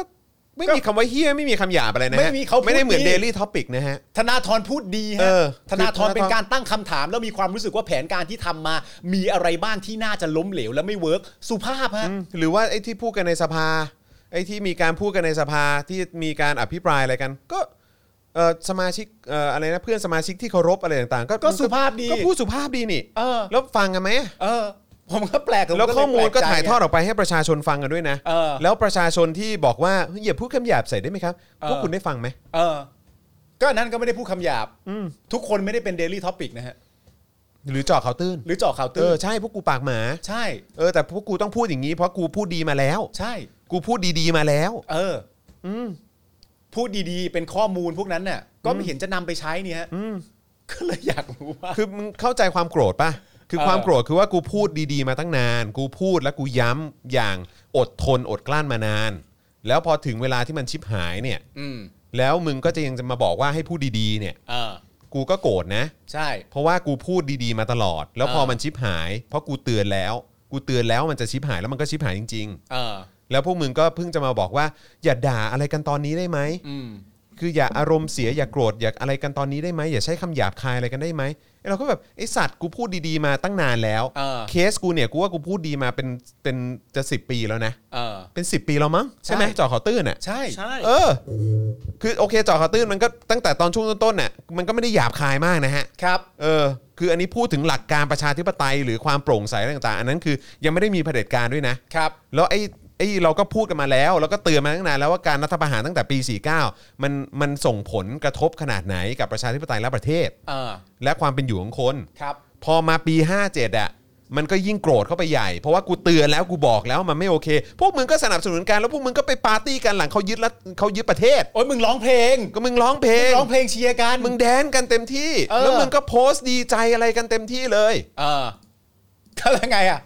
ก็พูดสุภาพไปแล้ว ใช่ ไม่แล้วประเด็นที่มันสำคัญอีกเรื่องหนึ่งก็คือว่า แล้วมึงไม่ต้องฟังพวกกูอย่างเดียวก็ได้นะ เออ มันก็มีคนอื่นพูด โถสอสอในสภาตั้งเยอะตั้งแยะที่ใช่ชูประเด็นเหล่านี้หรือว่าแบบ ความผิดพลาดความล้มเหลวมันมีอะไรบ้างก็พูดสุภาพกันทั้งหรือนั้น สื่อแบบสื่อแบบอะไรประชาไทยไอเออรอ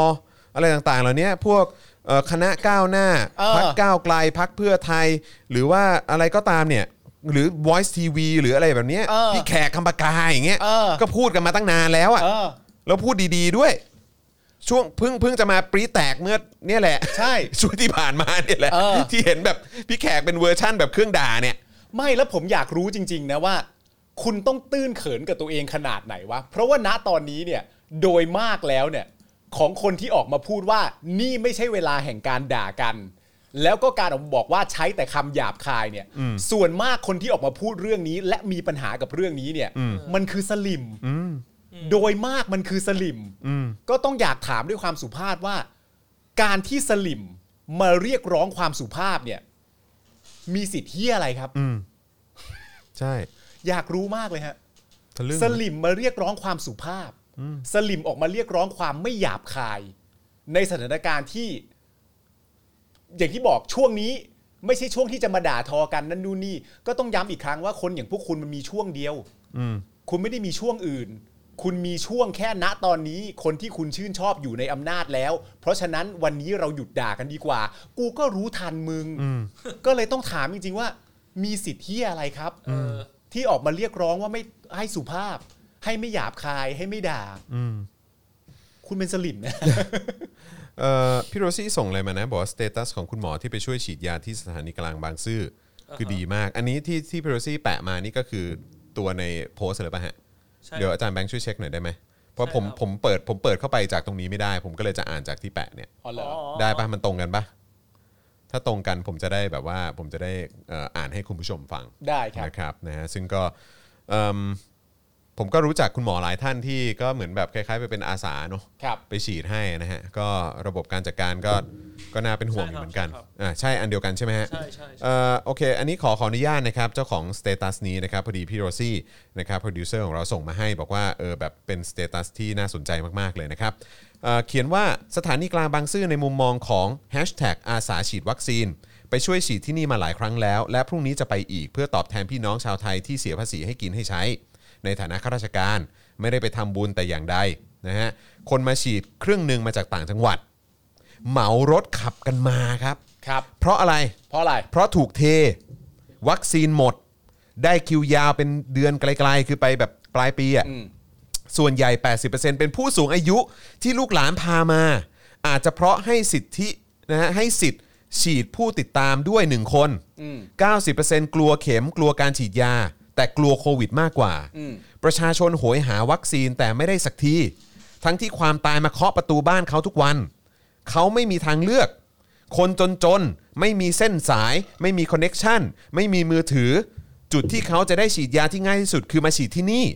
คนเยอะมากมันเสี่ยง ใช่ แต่มันเป็นทางเดียวของเขาที่จะได้วัคซีนโดยไม่ต้องวิ่งหาเส้นสาย ครับ แค่ walk in เดินทางมาได้ แค่รอนานสักหน่อยเขาก็ได้ฉีด ไม่ต้องลงทะเบียนนู่นนั่นนี่ นี่มันเอ่อที่มันยากสำหรับเขาอีฉันเป็นคนฉีด สัมผัสได้ถึงความห่วงใย ห่วงผู้สูงอายุของลูกหลาน สัมผัสได้ถึงความกลัวติดเชื้อตายของทุกคน การบริหารจัดการภายในค่อนข้างดี เป็นระบบเรียบร้อยรวดเร็ว เจ้าหน้าที่ส่วนใหญ่เป็น hashtag อาสาแทบทุกจุดครับที่ไม่ได้เงินทองค่าจ้างอะไรโอ้โหดูแลทุกคนที่มาอย่างดี ส่วนด้านนอกคงต้องมีการปรับปรุงให้เหมาะสม ขอแค่บริหารจัดการให้ดี อย่าลกอย่ายกเลิกที่นี่เลย มันเสมือนบ่อน้ำกลางทะเลทรายนะฮะมันเสมือนบ่อน้ำกลางทะเลทรายสำหรับประชาชน ครับ ถ้าทำได้ก็สร้างบ่อน้ำแบบนี้อีกสักสิบบ่อร้อยบ่อสิอืม ภาพมันฟ้องว่าทุกคนอยากฉีดนะฮะภาพมันฟ้องว่าทุกคนอยากฉีดวัคซีนขนาดไหน รัฐจัดให้เขาไม่พอ เขาถึงดิ้นรนมาแออัดกันไงล่ะ ครับ ที่สำคัญอีกอย่างที่ไม่อยากพูดคือ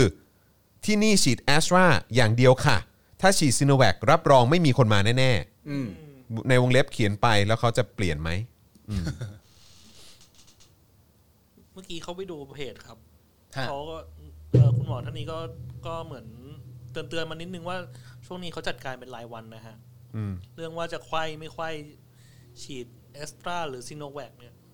ต้องอัปเดตกันวันต่อวันเลยเดี๋ยวนี้ ไม่เพราะมันมีเยอะมากหลาย ๆ สถานที่บอกว่าจะให้ฉีดซิโนแวคแล้วคนไม่ไปเลย ใช่ อืม คนไปกันน้อยมาก อืม คือแทบแทบโล่งอะ อืม คือคนรอฉีดแอสตราแล้วนี่ดูสิต้องมาจากต่างจังหวัดเพื่อมาฉีดทำไมแล้วเป็นคนสูงอายุด้วยนะไม่กระจาวัคซีออกไป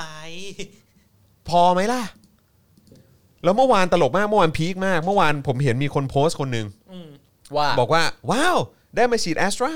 อืมแล้วก็ไม่ได้ไปฉีดที่สถานีกลางบางซื่อนะเออไปฉีดที่โรงพยาบาลแห่งหนึ่งในเออกรุงเทพด้วยเออเออ พอดีว่าเหมือนจับจับแบบเขาเรียกว่าอะไรอะเอาเอาคิวให้อะอ๋อฮะ ก็เลยได้ไปฉีดก็เลยได้ฉีดเลยที่โรงพยาบาล ไอ้เราก็อ้าวมีอย่างนี้ด้วยเหรอเอ้ยเพราะเราก็คือเมื่อวานนี่คือแบบไอ้เราก็เห็นเขาโพสต์ในใน IG ไงเออ ไอ้เราก็ฮะได้ด้วยเหรอวะได้ด้วยเหรอวะเออเพราะว่าก่อนหน้านั้นประมาณสักครึ่งชั่วโมงอะเออ พวกเหล่าพี่เลี้ยงเอ่อที่บ้านผมเนี่ยที่ดูแลลูกผมเนี่ย อืม แล้วก็แม่บ้านอะไรต่างๆเนี่ยก็คือ ลงคิวกันไปแล้วว่าอืมจะจะไปฉีด เออแล้วก็เข้าใจว่าจะได้ฉีดแอสตราเออแล้วอยู่ดีข้อมูลก็บอกมาว่า อ๋อเปลี่ยนแล้วนะเป็นซีโนแวคเออ ทุกคนแบบ แล้วไม่ได้มีใครเขาอยากฉีดนะฮะ แต่ว่าคุณก็หามากันไม่หยุดเลยฮะ ทั้งทั้งที่ข้อมูลมันก็บอกแล้วว่า ตอนแรกคุณบอกใช่ไหมว่าการว่าตาย การตาย ไม่การติด อืม เนี่ยตายแล้วนะอืมยังไงอะ ยังไงอะคำตอบคืออะไรแล้อะวมีบุคลากรทางการแพทย์ด้วยนะเป็นมิกเซอร์ไงอืม เป็นมิกเซอร์ นี่ก็ Mixer นี่ก็พยายามเหลือเกินที่จะแบบไขว้อย่างนั้นไขว้อย่างนี้ ซึ่ง what the fuck man คือแบบทำแบบนี้ทำไมไม่แล้วพอพอเห็นความต้องเนี่ยการ คุณเฟื่องบอกว่าพูดถึงวัคซีนพรุ่งนี้บินไปฝรั่งเศสแล้วนะ รอไม่ไหว ได้วีซ่าแล้ว บินได้วีซ่าแล้วบินเลย ได้คิววัคซีนที่นู่นแล้วด้วย ดีแล้วครับ ไปเลยครับ ไปดีเลแล้ยวคครัรับบไปเลยครับ ไปเลยครับ ดีด้วยครับผม ต้องควรต้องไปครับ ต้องไปครับ ต้องไปครับ ถ้ามีโอกาสก็ต้องไปครับ ต้อง เพราะคุณไม่สามารถไปครับ คาดหวังกับประเทศนี้ได้ฮะไปครับ คาดหวังอะไรไม่ได้ คือคนที่ยังเชียร์ซีโนแวคอะต้องต้องดูนิดนึงนะว่าแบบคนที่เขาคิดสูตรอะไรขึ้นมาตอนเนี้ยอืม เขายังฉีดแอสตราเลยนะครับใช่ นะอืมโอเค งั้นขอต่อเนื่องเอ่อนิดนึงแล้วกันนะครับ ตรงเอ่อโพสต์ของ Hashtag เก็บไฟเซอร์ไว้ให้ใครเนี่ย ที่เป็นเอ่อ Facebook Fanpage We the People พลเมืองเสมอกันนะครับออกมาโพสต์แถลงการร่วมบุคลากรทางการแพทย์นะครับซึ่งอันนี้เมื่อสักครู่นี้คุณนิโรบลบอกว่าน่าจะเป็นกลุ่มแพทย์แบบเหมือนอารมณ์เป็นคนรุ่นใหม่นะครับครับเรียกร้องถึงกระทรวงสาธารณสุขถึงเรื่องความโปร่งใสในการกระจายวัคซีนไฟเซอร์ที่จะเข้ามาในวันที่ 29 กรกฎาคมนี้ครับพร้อมนัดหมายยื่นจดหมายเปิดผนึกถึงสถานเอกอัครราชทูตสหรัฐอเมริกาประจำประเทศไทย ชวนจับตาไทยกระจายวัคซีนไฟเซอร์ในนี้เอ่อ ในเอ่อในเวลาอ๋อคือในประเทศนะฮะเอ่อในเวลา 10โมงครึ่งครับนะครับโดยแถลงการณ์ร่วมนะฮะบุคลากรทางการแพทย์เรียกร้องถึงกระทรวงสาธารณสุขเรื่องความโปร่งใสในการกระจายวัคซีนไฟเซอร์ ที่จะเข้ามาในวันที่ 29 ระบุว่า แม้กระทรวงสาธารณสุขยืนยันว่าบุคลากรทางการแพทย์ด่านด่านหน้า จะได้รับการฉีดวัคซีนไฟเซอร์มากกว่า 5 0 0 0 0 0 โดสนะครับเพราะว่าเราต้องเออถ้าถ้าจำไม่ผิดเนี่ยเขา ตอนทีแรกเซตไว้ว่า7 0 0 0 0 0โดสนะครับครับแล้วอยู่ดีลดลงมาเหลือ 5 0 0 0 0อืม0นะครับวันก่อนมีคุณหมอท่านหนึ่งคาดการณ์ว่าเผลอๆอาจจะลดไป2 0 0 0 0 0แต่ว่าตอนนี้เหมือนว่าจะจะคงอยู่ที่ 5 0 0 0 0 0นะครับ ครับ โดยจะเริ่มฉีดต้นเดือนสิงหาคม แต่ทว่าสถานการณ์ขณะนี้นับว่ามีความขัดแย้งกับคำกล่าวข้างต้นอย่างมาก เมื่อพิจารณาถึงความจริงที่ว่าขณะนี้บุคลากรทางการแพทย์จำนวนมากต้องเข้า รับการฉีดวัคซีน a s t r a z เซ e c a เป็นบูสเตอร์โดสเข็ม 3 ทั้งด้วยความไม่มั่นใจในการมาถึงของไฟเซอร์ การถูกทำให้เชื่อว่าจะไม่มีวัคซีนไฟเซอร์เข้ามา และการคาดการณ์ว่าไฟเซอร์จะเข้ามาไม่พอสำหรับบุคลากรทางการแพทย์ทั้งหมด โดยมีหลักฐานและข้อยืนยันจำนวนมากที่พิสูจน์ว่าสภาพการณ์ดังกล่าวเกิดขึ้นจริงครับไม่ว่าจะเป็นหนังสือเวียนในโรงพยาบาล หรือการประกาศว่าจะไม่รับผิดชอบหากบุคลากรที่ยืนยันจะรอไฟเซอร์ ติดโควิด ในระหว่างรอวัคซีนครับครับ สภาพการณ์ดังกล่าวจึงนำไปสู่การตั้งคำถามว่าขณะนี้มีบุคลากรทางการแพทย์ได้รับวัคซีนแอสตราเซเนกาไปแล้วเท่าใด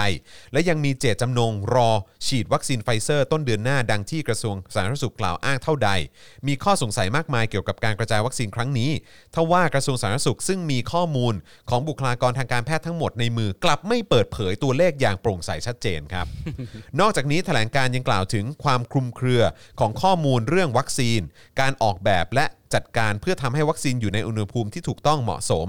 นะครับหรือว่าเป็น cold chain tracking นะครับซึ่งกระทรวงอุดมศึกษาวิทยาศาสตร์วิจัยและนวัตกรรมได้จัดทำเพื่อติดตามการกระจายของวัคซีนยี่ห้อและล็อตต่างๆ ยังได้ปิดตัวลงตั้งแต่ต้นเดือนพฤษภาคมครับและถูกแทนที่ด้วยเว็บไซต์ที่ทางกระทรวงสาธารณสุขทำแทนด้วย ซึ่งไม่มีการแจ้งรายละเอียดยี่ห้อ วัคซีนหรือล็อตมีเพียงข้อมูลว่าประชาชนในแต่ละจังหวัด ได้รับการฉีดวัคซีนเป็นจำนวนเท่าใดเพียงแค่นั้นฮะ มึงสุดแล้วแหละ คือไม่มีข้อมูลให้ประชาชนเข้าไปตรวจสอบหรือแม้กระทั่งบุคลากรทางการแพทย์เข้าไปตรวจสอบได้อะไม่มีข้อมูลให้บุคลากนี่รคือทางการนี่แพคืทอย์บอกเข้าไปตรวจสอบ บอกแค่ว่าแต่ละจังหวัดได้รับวัคซีนเป็นจำนวนเท่าใดแต่ไม่มีรายละเอียด เรื่องของวัคซีนหรือว่าล็อตไหน ว่ามันเป็นยี่ห้ออะไรอะไรแบบนี้คือไม่มีนะฮะ ดังนั้นเพื่อความโปร่งใสและการกระจายวัคซีนให้ถึงมือผู้ควรได้รับโดยปราศจากเส้นสาย ดูดิคำว่าเส้นสายมาอีกแล้วฮะ แล้วจะให้กูเชื่อมึงยังไงเหี้ย ทางกลุ่มหมอไม่ทน ภาคีบุคลากรสาธารณสุข Nurses Connect นะฮะสมาพันธ์นิสิตนักศึกษาแพทย์นานาชาติแห่งประเทศไทย และ DNA บุคลากรทางการแพทย์และอาสาสมัคร จึงขอเรียกร้องต่อกระทรวงสาธารณสุขดังนี้ 1. นำวัคซีน mRNA มาเป็นวัคซีนหลักให้คนไทยทุกคนอืม 2. ชี้แจงและเปิดเผยข้อมูลว่ามีบุคลากรได้รับวัคซีน แอสตราเซ เนกา เป็น booster dose ไปแล้วเท่าใดครับและยังเหลือบุคลากรที่ ยืนยันจะรับไฟเซอร์เป็นจำนวนเท่าใดอืม 3. นำข้อมูลสำคัญที่จะพิสูจน์ความโปร่งใส กลับมาบรรจุใน cold chain tracking ครับ 4. ระบุผู้รับผิดชอบอย่างชัดเจน กรณีเกิดการจัดสรรการกระจายวัคซีนผิดพลาดหรือทุจริตครับ อืม เนี่ยเห็นไหมเขายังเรียกร้องหาคนรับผิดชอบเลย ใช่จากกรณีถ้าเกิดความผิดพลาดอะใช่เพราะฉะนั้นคือแค่นี้เรายังเรายังตามเลยนะฮะเออเพราะฉะนั้นคือระดับคนวางนโยบายมึงก็ต้องโดนฮะ ใช่ครับ นะฮะ นอกจากนั้นนะครับทางตัวแทนบุคลากรทางการแพทย์ยังมีการขอเชิญชวนประชาชนทุกคน ให้ร่วมลงชื่อสนับสนุนการนำ mRNA มาเป็นวัคซีนทางหลัก ครับ กับ change.org slash vaccine we trust นะครับและร่วมจับตามองการกระจายวัคซีนครั้งนี้ ด้วยการแจ้งเบาะแสมานะครับ แล้วก็เอ่อคือเขาจะมีแบบรับรายงานความผิดปกติ ในการกระจายวัคซีนโดยสมาพันธ์นิสิตนักศึกษาแพทย์นานาชาติแห่งประเทศไทยด้วยครับ อ่าชอบข้อ 4 มากเลยเนี่ย ระบุผู้รับผิดชอบอย่างชัดเจนกรณีเกิดการจัดสรรการกระจายวัคซีนผิดพลาดหรือทุจริตก็ต้องระบุมา ส่วนไอรอว์เนี่ยชวนตามหาความจริงที่หายไปนะครับในสัญญาวัคซีนครับ พบไทยเนี่ยไม่ได้กำหนดบทลงโทษหากแอสตราไม่ทำตามสัญญานะครับอ้าวเลยครับ ไม่มีบทลงโทษด้วยเหรอครับ ก็คือถ้าไม่ตามทำทำตามสัญญาก็แปลว่าไม่ทำตามสัญญาแค่นั้นเองอะลองดูหน่อย ฮะ เมื่อวานนี้ไอรอได้นำเสนอข้อมูลเรื่องตามหาความจริงที่หายไปในสัญญา a s t r a z เซ e c a โดยระบุว่า หลังมีการเปิดเผยเอกสารที่รัฐบาลไทยทำกับบริษัท a s t r a z เซ e c a ซึ่งมีการขีดเส้นทึบสีดำเพื่อปกปิดข้อมูลเอาไว้หลายจุด โดยเนื้อหาที่ถูกปกปิดนั้น มีการคาดการณ์ว่าน่าจะเป็นข้อมูลที่อยู่ในความสนใจของประชาชน เช่น ราคาของวัคซีน ระยะเวลาการจัดส่ง ไปจนถึงบทลงโทษที่บริษัทผู้ผลิตต้องรับผิดชอบในกรณีที่ทำไม่ได้ตามสัญญาโดยไอรอพบความเป็นไปได้ในเนื้อหาพบความเป็นไปได้นะครับ ครับไอรอพบความเป็นไปได้ ในเนื้อหาของสัญญาอย่างน้อย 3 ประเด็นครับได้แก่ข้อแรก ไทยซื้อวัคซีนไม่รวมค่าบริหารจัดการโดสละ 151 บาท ครับ โดยนายอนุทินได้ให้สัมภาษณ์เมื่อเดือนพฤศจิกายนปี 63 นะครับว่าไทยเอ่อ ราคาที่ไทยจัดซื้อวัคซีนจาก a s t r a z เซ e c a นั้นตั้งอยู่บนหลักการ no profit no loss principle นะครับนะฮะโดยราคาที่อยู่โดสละประมาณ 5 ดอลลาร์สหรัฐนะครับหรือประมาณ 151 บาทอืมอ่าโทษนะครับ ปึ๊บฟึบอ่าโอเคเมื่อนำราคานี้ไปเปรียบเทียบกับต่างประเทศนะครับจะพบว่าไทยจ่ายค่าวัคซีนสูงกว่าหลายประเทศนะครับโดยเฉพาะประเทศที่เป็นฐานการผลิตวัคซีน a s t r a z เซ e c a เช่น ในสหภาพยุโรปจ่ายเงินเพียง 2.19 ดอลลาร์ต่อโดสครับครับ หรือประมาณ 70 บาทครับ ครับ นะฮะไทยจ่ายสูงกว่าหลายประเทศนะครับนะฮะเพราะว่าคือตอนที่คุณอนุทินให้สัมภาษณ์ตอนเดือนพฤศจิปีที่แล้วบอกว่า ราคาโดสละ 5 ดอลก็คือ 151 บาท ครับแต่พอไปเทียบกับต่างประเทศเนี่ยไทยเอ่อสหภาพยุโรปจ่ายแค่ 2.19 ดอลลาร์ครับต่อโดสก็คือ 70 บาท สหรัฐจ่าย 4 ดอลลาร์ต่อโดส หรือประมาณ 127 บาท ครับหรือในประเทศอินเดียจ่ายค่าวัคซีนอยู่ที่ 4.05 ดอลลาร์ต่อโดส หรือ 121 บาท เฮ้ย มันน้อยกว่าเราหมดเลยนี่หว่า หรือว่ายังไงหรือว่าราคาเราจะถูกกว่า ถ้าเกิดว่าผลิตในประเทศกับสยามไบโอไซเอนซ์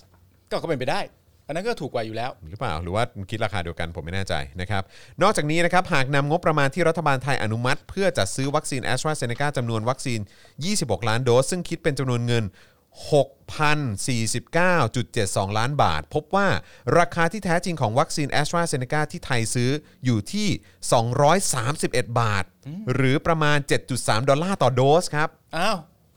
ก็ทะลุ 151 ไปอีกสิงั้นเนี่ย มันมันก็ไม่ได้ตรงอะสิ ครับ ในขณะที่ราคาที่แท้จริงของสหภาพยุโรปอยู่ที่ประมาณ 110 บาท หรือ 2.9 ยูโรเท่านั้นอ่าโดยเงินจำนวนนี้ยังไม่รวมเงินที่รัฐบาลลงทุนให้กับสยามไบโอไซเอนซ์เพื่อพัฒนาศักยภาพในการผลิตอีกกว่า 600 ล้านบาทด้วยนะครับ 600 ล้านบาทนั่นต่างหาก อันนี้เป็น เอ่อเขาเรียกว่า ประเด็น นะครับความเป็นไปได้ในเนื้อหาสัญญานะใช่เมื่อสักครู่นี้คือประการที่หนึ่งนะครับครับผมความเป็นไปได้นะครับ อ่า ความเป็นไปได้ ความประการที่หนึ่งเนี่ยเกี่ยวกับเรื่องของราคาแล้วกันใช่ครับ นะฮะ ประการที่2เนี่ยไทครับยผมเอ่อที่คาดว่าเป็นไปได้นะครับ เออประการที่2คือไทยไม่ได้กำหนดเวลาจัดส่งวัคซีนที่ชัดเจน ขึ้นอยู่กับการเจรจา แม้ในสัญญาจะไม่เปิดเผยกำหนดเวลาในการจัดส่งวัคซีนนะครับแต่จากแผนบริหารจัดการวัคซีนของกระทรวงสาธารณสุขเคยระบุว่า a s t r a z เซ e c a จะเริ่มส่งมอบในเดือนมิถุนายน 64ครับอ่านี้เราเคยอ่านไปแล้ว ใช่ เราเคยย้ำหลายรอบแล้วครับ นะฮะเอ่อซึ่งในเดือนมิถุนายน 64เนี่ยจะส่งมอบก่อน 6 ล้านโดส ครับ จากนั้นในเดือนกรกฎาคมถึงพฤศจิกายนจะส่งเดือนละ 10 ล้านโดส อ่าและเดือนธันวาคมก็อีก 5 ล้านโดสครับรวมเป็น 61 ล้านโดสใช่ไหมครับ อันนี้ทั้งหมดภายในปีใช่ครับ64และนายสาธิตปิตุเตชะ รัฐมนตรีช่วยกระทรวงสาธารณสุข เคยตอบกระทู้ถามสดในสภาผู้แทนราษฎรว่า วัคซีนทั้ง 61 ล้านโดสจะถูกส่งมอบภายในสิ้นปี 64 อ่า 61 ล้านโดสจะถูกส่งมอบภายในสิ้นปี 64 นะครับ ไม่เกิน 31ธันวาแน่นอน แต่ในความเป็นจริง ยอดการจัดส่งวัคซีนในเดือนมิถุนายนและกรกฎาคมก็ยังไม่เป็นไปตามเป้านะครับ จนครับในท้ายที่สุดเนี่ยนะครับสถาบันวัคซีนแห่งชาติ ก็ออกมาบอกว่าในสัญญามีเพียงการระบุอย่างกว้างๆเท่านั้น ว่าจะจัดส่ง 61 ล้านโดสต่อปีครับส่วนตัวเลข 10 ล้านโดสต่อเดือนนั้น เป็นเพียงแผนการของไทยฝ่ายเดียวครับ อ้าว ก็คือยังไง คิดไปเอง โดยต่อมานายสาธิตปิตุเตชะรัฐมนตรีช่วยสาธารณสุขนะครับก็ออกมาให้สัมภาษณ์ยอมรับว่าสัญญาไม่ได้ระบุเงื่อนไขเวลา อันนี้จำกันได้ ซึ่ง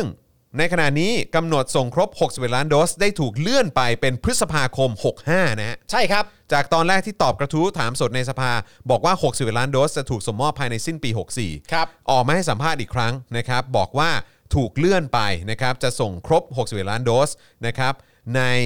เอ่อเดือนพฤษภาคม 65 ปีหน้านะครับ ครึ่งปีหน้านะฮะ จนล่าสุดในวันที่ 21 กรกฎาคม 64 สถาบันวัคซีนก็ออกมาให้สัมภาษณ์อีกครั้ง เพื่อขอโทษประชาชนที่จัดหาวัคซีนไม่ทันฮะ ครับ ทำให้รัฐบาลต้องสั่งซื้อซีโนแวค จำนวน 10.9 ล้านโดสมาเพิ่ม ครับ ช่วงต้นเดือนกรกฎาคมอืม64 ภายใต้งบประมาณ 6,111 ล้านบาทครับ ครับ เพื่อมาเติมส่วนที่ a s t r a z เซ e c a ขาดหายไปครับ รวมไปถึงกำลังพิจารณากลับลำเข้าร่วมโครงการโควัคใช่ครับ ที่ก่อนหน้านี้รัฐบาลประยุทธ์เคยเพิกเฉยอีกด้วย ใช่ครับ นอกจากนี้ เพื่อให้มีการจัดส่งวัคซีนตามเป้าที่รัฐบาลตั้งไว้ จึงมีคนเสนอให้รัฐบาลใช้อำนาจตามพรบความมั่นคง ด้านวัคซีนแห่งชาติปี 61 เพื่อจำกัดการส่งออกวัคซีนออกจากฐานการผลิตในประเทศไทยด้วย อ่านั่นคือประการที่สองนั่นคือประบการที่2นะครับอ่าประการที่หนึ่งเนี่ยว่าด้วยเรื่องของราคา ประการที่สองเนี่ยว่าด้วยเรื่องของระยะเวลาในการจัดส่งครับนะครับผมในตอนแรกเนี่ยนะครับบอกว่า 61 ล้านโดสเนี่ยจะมาจบภายในปี 64 ภายในปี 64 ก็คือไม่เกิน 31ธันวาของปีนี้ หลังจากนั้นเนี่ยนะครับก็มาบอกใหม่ว่าไม่ใช่แล้วไม่ใช่แล้วนะครับผมจะไปเป็นเดือนพฤษภาปี 65 จนล่าสุดนะครับผมสถาบันวัคซีนก็ออกมาให้สัมภาษณ์อีกครั้ง เพื่อขอโทษประชาชนที่ออกมาหาวัคซีนให้ไม่ทัน นี่คือเรื่องของระยะเวลานะฮะเราเรื่องของเงินไปแล้วนะครับ แล้วเรามาที่ระยะเวลาต่อนะ ที่มันไม่ตรงกับที่สัญญิงสัญญาไว้ตั้งแต่แรกนะครับ ใช่ แล้วก็คราวนี้เดี๋ยวเรามาดูในเรื่องของ เออประการที่ 3 ประการที่ 3 ครับ ความเป็นไปได้ประการที่ 3 นะคครัรับบผมนะฮะ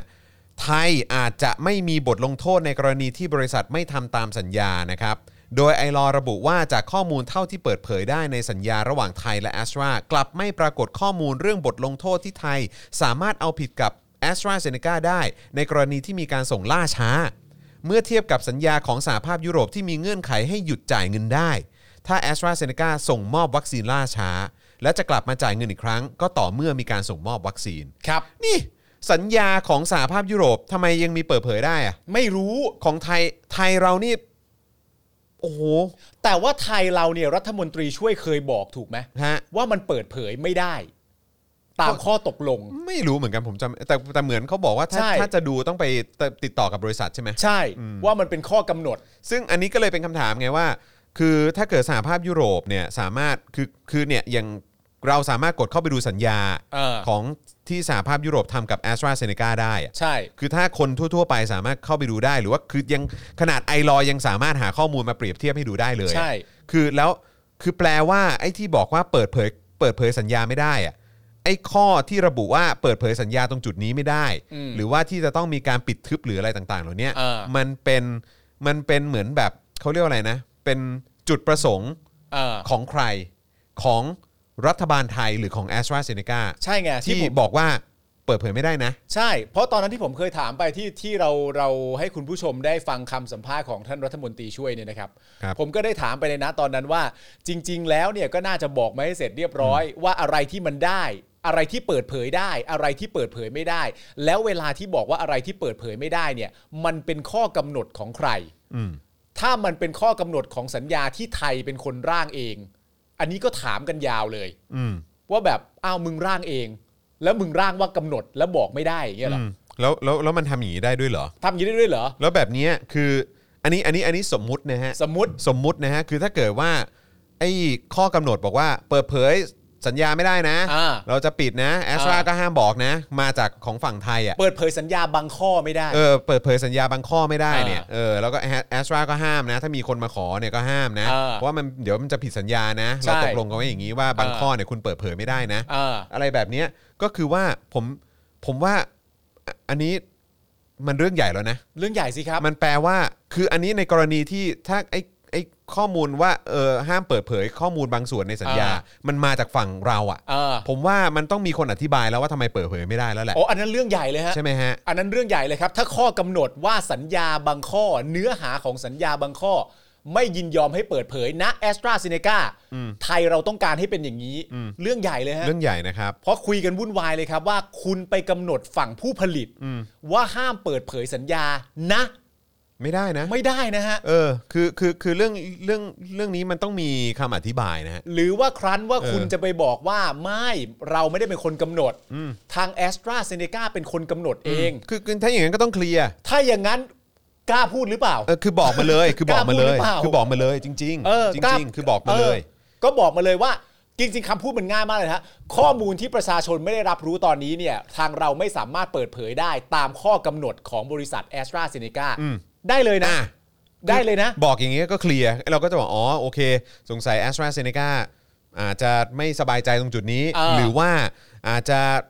หลังจากเรียนรู้การทำสัญญากับสหภาพยุโรป แล้วรู้สึกว่ามันมีปัญหาก็เลยแบบว่าเออก็ต้องเพิ่มข้อนี้เข้าไปอ่าอะไรแบบเนี้ยคืองั้นคือเราก็จะได้รู้ไงเราจะได้รู้เลย เออ แต่นั่นไม่ได้แปลว่า แล้วก็ไปคาดเดาจากฝั่ง a s t r a อีกทีว่าเออมันมีปัญหาอะไรนะเออทำไมถึงไม่เปิดเผยบางข้อเออนั่นเออนั่นไม่ได้แปลว่าแล้วเราเราก็จะจะได้แบบว่าเหมือนแบบอ๋อโอเค อันนี้ไม่ได้มาจากฝั่งไทย อันนี้ก็เออออาจจะปัดตกไปได้หนึ่งประเด็น ถูกต้องเออคือถ้าสมมติว่าเราก็สามารถจะคิดตามได้ว่าอ๋อถ้ามาจากฝั่งไทยเนี่ยฝั่งไทยต้องการให้เปิดเผยจะไตายหา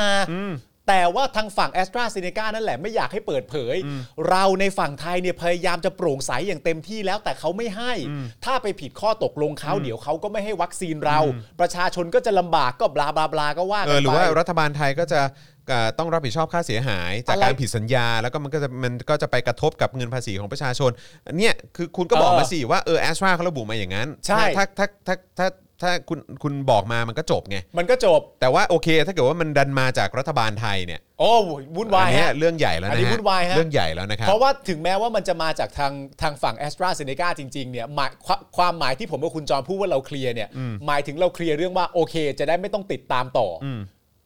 ว่ารัฐบาลไทยเป็นคนทำอันนี้ขึ้นมา แต่ไม่ได้แปลว่าเราจะเลิกถามคำถามว่า เอ้าแล้วทำไมแอสตราเซเนกา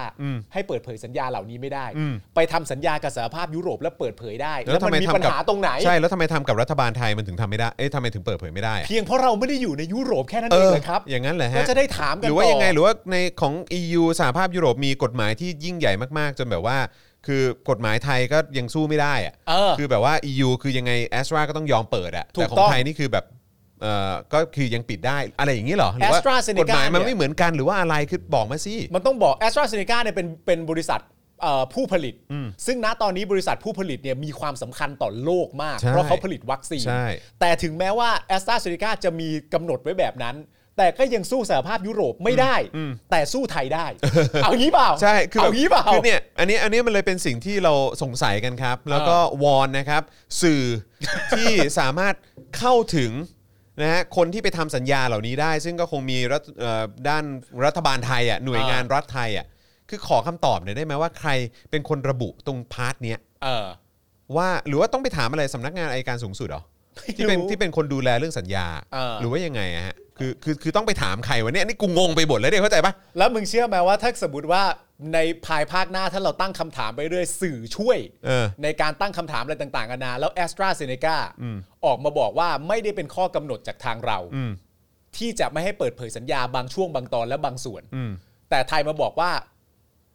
ไม่เป็นของ a s t r a z เซ e c a กำหนดนั่นแหละ อืม ก็จะมีคนจำนวนหนึ่ง อืม เชื่อรัฐบาลไทยอยู่ดีว่า ครับ ของมึงของมึง เออ นั่นแหละครัปบระเทศเราไปยากฮะไปกันใหญ่แล้วฮะจริงๆฮะอืมนะฮะเอ่ออย่างที่บอกไปนะครับว่าเมื่อเทียบกับสัญญาของสหภาพยุโรป ที่มีเงื่อนไขให้หยุดจ่ายเงินได้ ถ้า a s t r a z เซ e c a ส่งมอบวัคซีนล่าช้านะครับและจะกลับมาจ่ายเงินอีกครั้ง ก็ต่อเมื่อมีการส่งมอบวัคซีน ในทางกลับกันสิ่งที่สัญญาของไทยเนี่ยนะครับและสัญญาของสหภาพยุโรปเหมือนกันก็คือ การให้การคุ้มครอง a s t r a z เซ e c a เช่น ให้บริษัทไม่ต้องรับผิดชอบจากความเสียหายที่เกิดขึ้นจากการใช้วัคซีนครับไปจนถึงให้รัฐบาลต้องจ่ายค่าดำเนินการทางกฎหมายและค่าชดเชยแทน ในกรณีที่เกิดคดีความขึ้น อย่างไรก็ตามหากนำสัญญาของสหภาพยุโรปที่ไม่ถูกเซ็นเซอร์ ซึ่งถูกปล่อยโดยนักข่าวชาวอิตาลีนะครับ มาเทียบเคียงนะฮะก็จะเอ่อทำให้พออนุมานข้อความที่ถูกเซ็นเซอร์ในสัญญาของไทยได้ ข้อ 15.1 ที่ไม่ถูกคาดดำในสัญญาของสหภาพยุโรปแสดงให้เห็นว่า รัฐบาลยังสละสิทธิ์ ไม่ฟ้องร้องแอสตราเซเนกาในกรณีที่มีปัญหาเกี่ยวกับการเก็บรักษา และการขนส่งวัคซีน การใช้หรือการผลิตภายใต้เงื่อนไขของโรคระบาด การไม่มีเทคนิคปลอดเชื้อที่ดีพอ และในกรณีที่เกิดความล่าช้าในการส่งมอบวัคซีนภายใต้ข้อตกลงฉบับนี้ฮะอืมคือคือถ้าเอามาเทียบกันน่ะครับเออไอ้ตรงที่ คาดดำอะอืม แล้วก็ตรงที่ถ้าเป็นดูในสัญญาของสหภาพใช่ยุโรปใช่เนี่ยก็อย่างที่บอกไปว่าพออนุมานข้อความได้ว่า เออ มันน่าจะเกี่ยวข้องกับเรื่องของการส่งมอบวัคซีน ใช่ผมมาชอบเรื่องนี้มากเลยนะ ผมได้ฟังคุณเอ่อพิธาพูดอะครับ แล้วผมก็มีความรู้สึกว่าเออการทำงานของของฝ่ายค้านเอง หรือว่าแม้กระทั่งไอรอที่เราอ่านนะตอนนี้เนี่ยก็เป็นการทำงานที่แบบ เออ เจ๋งดีว่ะคืออ้าวไหนๆสัญญาของไทย ถมดำซะแล้ว แปลว่าเราจะ เทียบเคียงกับอะไรไม่ได้แล้วเหรอ มันก็ไม่เป็นเช่นนั้นเสมอไป เพราะว่าทางก้าวไกลรู้สึกว่าจะนำสัญญาที่เปิดเผยได้ แล้วมีข้อความทั้งหมด จากทางของบราซิลเอง แล้วก็จากทางของยุโรปเอง แล้วก็มาทำแบบเนี้ยมาเปรียบเทียบกันว่า ในช่วงข้อความที่มันหายไปเนี่ย มันน่าจะมีใจความว่าอะไรวะแล้วเราก็พอจะคาดเดาได้ ที่จะบอกก็คือว่า ถ้าโกหกไม่ปลอดภัยนะฮะอืมเขาตามนะครับ ใช่ แล้วมันมีวิธีนะฮะ ไม่แล้วเรื่องเนี้ยก็จะตามไปอีกยาวเลยครับ อีกยาวฮะ แล้วก็ไอ้คนที่เกี่ยวข้องกับเรื่องของการทำสัญญาเหล่านี้ผมเชื่อว่าประชาชนก็จะต้องมองแน่นอนคือไม่ว่าจะเกิดอะไรขึ้นนะครับ คือไม่ว่าจะเกิดอะไรขึ้นครับ ผู้ที่เกี่ยวข้องกับเรื่องราวทั้งหมดเนี้ยเออนะครับ ต้องรับผิดชอบครับ ครับ ไม่ช้าก็เร็วครับ ครับ หรือว่าถ้าเกิดว่าจะทาหนักไปมากกว่านั้น ถ้าเกิดว่าเราไปถามรัฐมนตรีช่วยอีกครั้งหนึ่ง แล้วเราไปถามในคำถามที่คุณกับผมถามกันว่า มันเป็นข้อกำหนดของใครฮะที่สัญญาบางช่วงบางตอนไม่สามารถเปิดเผยได้ และเขาก็ย้ำมาอีกว่า การที่เราจะบอกว่าสัญญาบางช่วงบางตอนไม่เปิดเผย เพราะว่าฝั่งไหนเนี่ยก็เป็นเรื่องที่บอกไม่ได้ครับเฮียเลยนะเหี้ยเลยครับเหี้ยเลยครับเฮียกันยาวเลยนะใช่ครับ อะเดี๋ยวเราจะมาต่อนะครับในเรื่องของสภาพเศรษฐกิจของเรานะครับจากมุมมองนะฮะของเออสถาบันการเงินนะครับแล้วก็อีกอันหนึงครับนะฮะธุรกิจการส่งออกของเราที่ตอนนี้อู้ฟู่มากๆเลยครับนะฮะครับ ก็เป็นเรื่องที่น่ายินดีไหมน่ายินดี เอ่อยาเสพติดฮะ โอ้ย การส่งออกยาเสพติดของเราอู้ฟู่มากเลยนะครับ เดี๋ยวเราจะมาดูกันแต่ว่าระหว่างนี้ครับนะฮะ เติมพลังเข้ามาครับนะทางบัญชีกสิกรไทยนะครับ 0698975539 หรือสแกน QR Code ก็ได้นะครับผมครับ นะฮะช่วยกันเติมพลังให้กับพวกเราหน่อยนะครับ เติมพลังเข้ามาครับ คิดว่าเราอยู่ฝั่งธรรมชาติเหมือนกันฮะ นะครับแล้วก็นอกจากนี้นะครับก็อย่าลืมสนับสนุนเราแบบรายเดือนได้นะครับ ผ่านทาง YouTube Membership นะครับนะฮะก็กดปุ่มจอยหรือสมัครได้เลยข้างปุ่ม subscribe อย่าลืมไปกดกันด้วยนะครับนะฮะก็ใครอยากจะสนับสนุนเราแบบรายเดือนเชิญเลยนะครับนะฮะก็เราก็จะมีความมั่นคงมากยิ่งขึ้นนะครับครับ เอ่อทาง Facebook ก็เป็น supporter ได้ด้วยนะครับ กดปุ่มเอ่อกดปุ่ม become a supporter ได้เลยที่หน้าแรกของแฟนเพจ Daily Topics ของเรานะครับหรือว่าอ่าใต้ไลฟ์นี้ข้างกล่องคอมเมนต์จะมีปุ่มสีเขียวอยู่กดปุ่มนั้นได้ หรือว่าส่งดาวเข้ามาก็ได้นะครับ ส่งเข้ามาเยอะๆเลยเบิร์นดาวเข้ามาเตเติมดาวให้กับพวกเราหน่อยครับนะครัฮะบหรือว่าไปช้อปปิ้งกันที่ Spoke Dark Store ก็ได้นะครับ ตอนนี้อีกแล้วครับ เสื้อเผด็จการจงพินาศนี่ช่วงนี้เทน้ำเทท่าเลยอะฮอตฮะเออโอ้สุดยอดดีใจครับดีใจครับนะฮะเพราะว่าผมก็มีความรู้สึกว่าความรู้สึก ที่อยากให้เผด็จการมันพินาศไปจริง ๆ เนี่ย มันเพิ่มขึ้นเรื่อย ๆ มันเพิ่มขึ้นเรื่อยใช่ใช่ๆนะครับใช่ผมเพราะว่ามันเผด็จการทุกรูปแบบด้วยนะฮะ ทุกรูปแบบฮะครับผม เผด็จการทุกรูปแบบอะไรที่เป็นปฏิบัติกับประชาธิปไตย และทำให้ประชาธิปไตยไม่สมบูรณ์เนี่ย ไม่ว่าจะเป็นรูปแบบไหนก็ตามเนี่ย ครับ บางทีอาจจะต้องพินาศไป ใช่ครับผมนะครับถูกต้องครับนะฮะแล้วก็นอกจากนี้นะครับก็ยังสามารถเติมพลังให้กับพวกเราได้ผ่านทางเพย์เพานั่นเองนะครับครับนะฮะก็เดี๋ยวอาจารย์แบงค์จะแปะลิงก์ไว้ให้นะครับในฮะช่องคอมเมนต์นั่นเองนะครับใครอยู่ต่างประเทศและอยากจะสนับสนุนคอนเทนต์จากประเทศไทยครับ นะฮะก็สามารถเติมพลังให้กับพวกเราได้นะครับ ปิด Walk in ทำไม คนเยอะก็เพิ่มพื้นที่ฉีดเยอะๆสิเออนะคที่รับก็บอกมาสร้างบ่อน้ำก็สร้างบ่อน้ำเพิ่มให้มันมีหลายๆบ่อน้ำสิครับ อืมใช่ครับผม นะฮะโอ้โหมีคนถามร้อยเปอร์เซ็นต์ต้องโอนเท่าไหร่โอ้โหจริงเหรอฮะ จะเติมให้เหรอครับเจอถ้าเติมให้จะบอก คุณสิงห์ชาติ พรุ่งนี้เหรอครับอ๋อพรุ่งนี้เหรอครับ ครับ ผมระวังโดนทำร้ายนะคเอรับ อซื้อเสื้อสป o อ e ดาร์กไว้ใส่พรุ่งนี้เลยครับอ๋อคครัรับบผมผมอ๋อเออใช่แล้วก็ต้องบอกเอ่อต้องอัปเดตนิดนึงคือพรุ่งนี้เนี่ยเดี๋ยวจะมีถ่ายเจาะข่าวตื้นนะ อ๋อครับแต่ว่าผมพอดีเอ่อพรุ่งนี้ช่วงเย็นเนี่ยนะครับเราจะมีการปรับปรุงอุปกรณ์อ่านะครับในเรื่องของการไลฟ์ในเรื่องของอะไรต่างๆ เพราะฉะนั้น Daily Topics จะหยุดอีก1วันนะครัอ๋อเหรอครับ ใช่ครับ แต่ว่าสัญญาอันนี้คือหยุดแล้วเอ่อ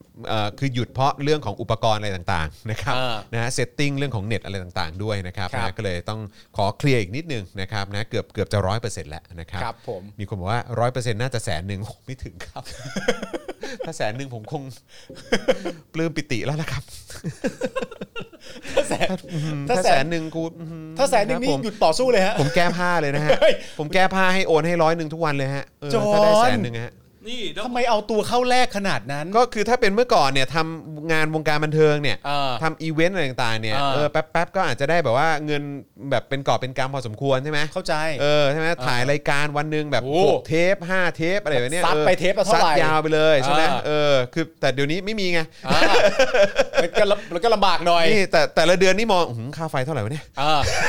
ค่าแม่งค่าเน็ตเท่าไหร่วะเนี่ย คุณไม่ต้องห่วง เดี๋ยวเหตุการณ์เหล่านี้เนี่ยมันจะจบลงแล้ว เหรอ เพราะณตอนนี้คนในวงการบันเทิงออกมาช่วยกันเยอะมากก็คือแปลว่าจะได้กลับไปอยู่วงการบันเทิงแล้วเหรอ อ้าวณสุดท้ายแล้วเนี่ยสิ่งที่คุณทำมันจะประสบความสำอ๋อเร็จ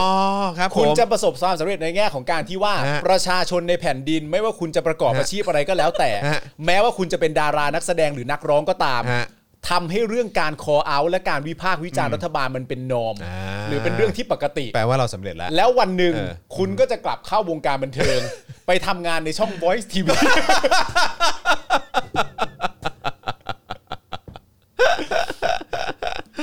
แล้ววันหนึ่งแบบถ้าสมมติมีแบบมีแบบผู้จัดโปรดักชันอะไรแบบว่า อยากได้ปาล์มกับจอนไปทำพิธีกรมากเลย เออเออ เป็นรายการเกมโชว์ เรื่องการกดปุ่มแล้วก็แจ๊ะหัวประยุทธ์ แจ๊ะแม่งป้างป้างคุณมีความสุขไหมกับการที่ประยุทธ์เออชอบใช้คำพูดประมาณว่าเขาจะไม่หยุด เออ แล้วเขาจะต่อสู้กับสงครามโควิดให้ได้ เออ อือฮึ คืออันแรกเนี่ยก็ต้องเป็นเรื่องที่ตลกมากครับว่า ผม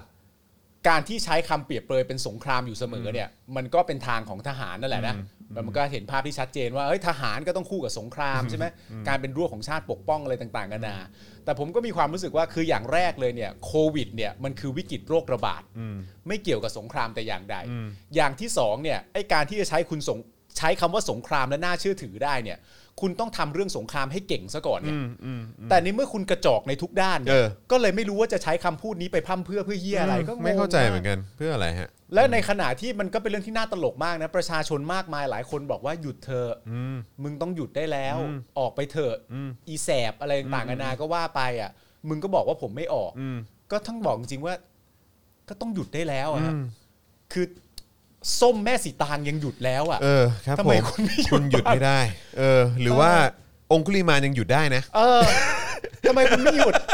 นี่อ้างให้เลยเอเอออเห็นบางคนชอบธรรมะชธรอบรมโมใช้ เออใช่ไหม องคุลีมานยังหยุดเลยเออรู้ออกไหมครับ แล้วแม่สีตางจะรู้สึกยังไงครับ ผมกับการที่แบบเอ๊ะ พระพุทธเจ้าเนี่ยหยุดแล้วเออ หยุดแต่หยุดยังหยุดหยุดหรือยังเออครับผม เดี๋ยวก็ต้องเออให้แม่สีตางมาถามอีกว่าครับ ส้มหยุด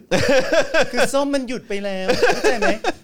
ส้มมันหยุดไปแล้วแล้วทำไมหยุดไม่หยุด จนอะไรนะ แม่สีตางไปทำสวยมาจนสวยแล้วเนี่ยเออ ครับ ผม แม่สีตางอะเขาครับทำให้ผมส้มหยุดได้อะครับผม แต่ประยุทธ์มึงมาเรื่อยเลยอะทำไมไม่หยุด ทำไมถึงไม่หยุดทำไมมึงมาเรื่อยๆเลยประยุทธ์ครับอียิบอะไรอะมีคนบอกว่าอยากเห็นจอห์นเป็กเวกขับใน Daily Topic ฮะไม่มีปัญหาครับ เออแต่เหมือนคุณคุณเป็กตอนนี้เขาก็ปลูกข้าวอยู่เหมือนกันนะ ไม่ผมกำลังจะพูดว่าไม่มีปัญหาครับ มันคไม่รับเกิดขึ้นอยู่แล้วไม่มีปัญหาครับมันไม่เกิดขึ้นอยู่แล้วไง เออเพราะผมเออ เพราะผมได้ข่าวว่าเหมือนเหมือนพี่เป๊กเขามันเขาไปเขาไปนั่นแหละปลูกข้าวกินเองแหละในน้ำมีปลา ครับ ในนา มีปูปู ในนามีปูในน้ำมีปูปูทำอะไรครับ ปูจำนำข้าวเลยครับ ปูปูหนีไปแล้ว ชงมาอย่างนี้ก็จำนำข้าวสิครับ เออนะครับอะโอเค มาดูกันต่อดีกว่านะครับ แล้วก็ระหว่างนี้เติมพลังให้กับพวกผมได้นี่ครับผม นะครับนะฮะทางบัญชีกสิกรไทยนะครับ0698975539หรือสแกน QR Code นะครับ เอ่อ ปาล์มครับคุณปาล์มอยากเปิดว้าร์ปไหมครับ นี่คุณปาล์ม IG อะไรเขาอยาก เอ่อคุณปาล์มเนี่ย IG เขาอะไรอะคะ อยากไปตามค่ะ เดี๋ยวเปิดให้ตอนท้ายเลยครับปาล์มเจนอักษร ครับ P A L M J A N E แล้วอะไรนะ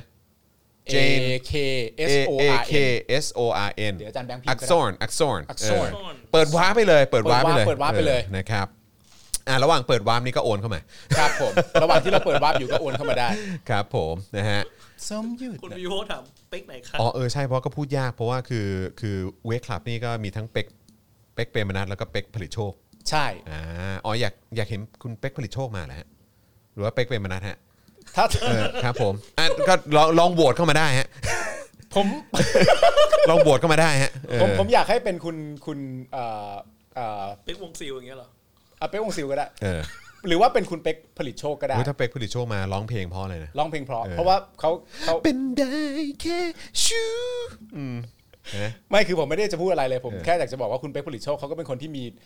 มีเสน่ห์มากอะนึกออกไหมอ่าใช่ใช่เขาเป็นคนที่ใช่มีเสน่ห์ใช่มากถูกต้องครับเพราะฉะนั้นไม่ว่าจะเป็นการร้องเพลง ไม่ว่าจะเป็นการพูดการจาผมว่าเขาก็ เป็นสไตล์ไงเป็นสเป็นสไตไตล์ล์ของเขานะครับอะนี่ไงของคุณปาล์มนะครับก็ไปตามอันนี้ได้ ดูสิเป็น แบบเขาเรียกว่าอะไรเป็น Family Man ขนาดไหน นี่ต้องแชร์ต้องแชร์หน้าจอต้องแชร์หน้าจอ ไม่แต่คุณผู้ชมต้องเข้าใจก่อนนะว่า IG ผมมันไม่เดือดเลยนะ ไม่เดือดไม่เดืไออดจีผมเนี่ยจะเป็นแบบการแต่งหน้าบ้านแบบอ่าคสรับดผมใสแล้วก็ลูกเมียเท่านั้นเลย อ่าครับผมนะฮะอะแต่เนี่ยถ้าอยากให้เห็นเดือดก็ไปดูใน IG Story ครับผม ครับผม ก็ก็คล้ายๆของผมนะ ใช่ใช่ผมก็ใช่ไม่ค่อยเดือดเท่าไหร่นะ ไม่เดือดไม่เดือดแต่ใน Twitter อะ อ๋อโอ้โหครับผม ฮะครับ ตก็กลงว่าเธอนั้นรักฉันอ๋อรักรักฉันเออหรือมันแค่คำคเฮ้ยมีคนบอกว่าให้เชิญเป็กสัญชัยำได้ทำไมมีเยอะจังได้ไปไปถึงเป็กบูสกายเลยไหมมีเป็กอะไรอีก นี่มีคนอยากให้เชิญคนนี้ด้วยเป็นนักร้องนำของวงวงหนึ่งฮะไหนฮะคุณนั่นน่ะน่ะนักร้องนำวงอ๋อร็อกวงหนึ่งอะครับผมหลายๆคนอยากคุเอยอครับไหนผมลิซ่าแบ็คพิงค์เนี่ยเหรอไม่ใช่ไม่ใช่ไม่ใช่ครับพี่ตูนพี่ตูนเออนะครับ วิ่งแบบพี่ตูนแต่แต่แต่วิ่งบบพี่ตูนเคยมาเคยมาออกรายการในเครือของ Spoke Dark แล้วนะเหรอฮะเออรายการอะไรอะตั้งนานแล้วสมัยยังไม่เป็น Spoke Dark อะไอเฮียไงอ๋อเหรอครับ ก็รายการพี่โหน่งไงอ๋อโอเคเออใช่ป่ะอะอะเฮียป่ะอะอะเฮีเฮียยรายการอะเฮียครับเอผมอใช่ใช่ใช่ นะครับหลังนะก็โอเคก็ไปดูไปดูย้อนหลังกันอะแล้วหลังจากนั้นเขาก็ไม่ไม่ได้มีโอกาสได้ได้มาไม่ได้ร่วมมางานกัไม่นได้อีกมาไม่ได้มาอ๋อโอเคเออคือเป็นไม่ตอนอันนั้นอันนั้นเชิญแบบโหมันต้องคาลิเบอร์แบบประมาณพี่โหน่งอเดย์อะถึงจะถึงจะเชิญได้อะเข้าใจปะอ๋อแล้วมึงไม่ได้อยู่ในเวอร์นั้นเหรอโอ้ยกูไม่ได้เบอร์เอ้ยกูมึงมึงกูทั้ง มึงคือมึงมึงมึงเออถ่อมมึงถ่อมตัวแหละ ว่ามึงถ่อมตัวมากกว่า แต่ว่าแต่ว่าเจอเจอเจอแกบ่อยในแบบพวก เวกคัพอะไรอย่างเงี้ยอ่าเอออะไรอย่างเงี้ยเพราะว่าคู่แข่งคู่แข่งทีมฟุตบอลที่เชียร์ก็คู่ตรงข้ามอ๋กัอนด้วย ใช่แกสเปอร์มีแกได้เชียร์แซวกันสเปร์บ่อยเใช่ใช่ใช่โอเคโอนะเค รับเออพี่จอนเห็นคลิปเทพโพงามหรือยังหึคลิปอะไรล่ะครับ ยังไม่เห็นเลยเป็นครับ คลิปอะไรล่ะครับอืมนะฮะ พี่จอนคาลิเบอร์ คาลิเบอร์ โซคาลิเบอร์มาฮะเออนะครับอะขออีกเรื่องนะครับ เพราะเดี๋ยวอีกสักครู่หนึ่งเดี๋ยวจะต้องให้คุณปาล์มกลับบ้านด้วยนะครับ เพราะว่าไม่งั้นเดี๋ยวจะเอ่อไม่ทันเคอร์ฟิวใช่ไหม ทำไมทำไมเคอร์ฟิวแล้วมันทำไมโอ้ป๋าป๋าป๋ามากเลยโทษครับโทษนะครับธนาคาร Mizuho นะฮะ Mizuho Mizuho นะครับนะฮะ Mizuho ไม่ไม่รู้ออกเสียงถูกหรือเปล่านะครับครับชี้เงินบาทเคยเป็นสกุลเงินที่แข็งค่าที่สุดในเอเชียอ่าด้อยประสิทธิภาพต่อเนื่องครับ จนกลายเป็นค่าเงินที่แย่ที่สุดในปี 64ฮะแย่ที่สุดเลยเหรอเออแย่ที่สุดเลยเหรอ Mizuho Bank นะครับระบุว่าเงินบาท ซึ่งเคยเป็นสกุลเงินที่แข็งค่าที่สุดในเอเชียก่อนเกิดโรคระบาดนะครับได้อ่อนค่าลงอย่างต่อเนื่องในปี 64 และเป็นสกุลเงินที่ได้รับผลกระทบรุนแรงที่สุดในปีนี้ในภูมิภาคครับ โดยชี้ว่าผลงานที่ได้อยประสิทธิภาพอย่างไม่เคยมีมาก่อนของสกุลเงินบาททำให้เป็นผลงานที่แย่ที่สุดในปี 64 ครับ โดยค่าเงินบาทอ่อนค่าลงมากกว่า 10%นะครับเมื่อเทียบกับดอลลาร์สหรัฐ เมื่อเทียบเป็นรายปีนะเช้าวันจันทร์ที่ 26 กรกฎาคม 64 ตามข้อมูลของ Ref- Refinitiv Eikon นะครับ Eikon หรือเปล่า ผมไม่แน่ใจนะครับ ทั้งนี้ตามรายงานของ Refinitiv เนี่ยนะครับสกุลเงินของไทยมีประสิทธิภาพต่ำที่สุดในปีนี้ครับ เมื่อเทียบกับสกุลเงินหลักอื่น ๆ ในเอเชียแปซิฟิกนะครับ อันนี้คือไม่ใช่แค่อาเซียนนะฮะ ผมเชื่อว่าน่าจะหมายถึงเอเชียเลยนะครับ เมื่อเทียบกับ ดอลลาร์ครับ โดยเงินเยนของญี่ปุ่นลดลงเกือบ7%ครับริงกิตของมาเลเซียลดลง 5%ในขณะที่เงินดอลลาร์ออสเตรเลียลดลง4.43%ครับเมื่อเทียบเป็นรายปีนะครับ ครับสถานการณ์เกิดขึ้นตอนนี้เอ่อสถานการณ์ที่เกิดขึ้นตอนนี้ต่างจากเมื่อ 2 ปีก่อนลิบลับนะครับ ซึ่ง CNBC รายงานว่าในปี 62 ก่อนเกิดการระบาดใหญ่ของโควิด -19 มีความกังวลเกี่ยวกับค่าเงินบาทที่แข็งค่าขึ้น ซึ่งได้รับแรงหนุนจากดุลการค้าที่สูง ค่าเงินที่แข็งค่าขึ้นทำให้การส่งออกของไทยนะฮะมีราคาแพงขึ้นครับครับทำให้หน้าดึงดูดน้อยลงในตลาดต่างประเทศ หน้าดึงดูดน้อยลงเลยเหรอจนกระทั่งเมื่อเกิดการระบาดของโควิด -19 นะครับก็คือหมายความว่าคือเขากำลังจะบอกว่าก่อนมีโควิดเนี่ยนะฮะการส่งออกไทยก็ดูไม่ค่อยโอเคเท่าไหร่อยู่แล้ว มันน่าดึงดูดน้อยลงอยู่ใช่แล้ว ครับผมจนกระทั่งเมื่อเกิดการระบาดของโควิด -19 เศรษฐกิจไทยที่แย่อยู่แล้วต้องมาแย่ลงซ้ำเพราะการหดตัวลงกระทันหันของภาคอุตสาหกรรมการท่องเที่ยวที่เป็นรายได้หลักของประเทศครับ ครับ โดยการใช้จ่ายของนักท่องเที่ยวคิดเป็นประมาณ 11%ของ GDP ของไทยในปี 62 ก่อนเกิดโรคระบาดนะครับ ซึ่ง CNBC รายงานว่า นักท่องเที่ยวที่น้อยลงยังหมายถึงความต้องการเงินบาทที่ลดลงอีกด้วยครับ ครับผม ผมว่าคำถามสำคัญในประเด็นนี้นะครับผมก็คือว่าเรา สามารถที่จะเชื่ออ Mizuho Bank ได้ไหม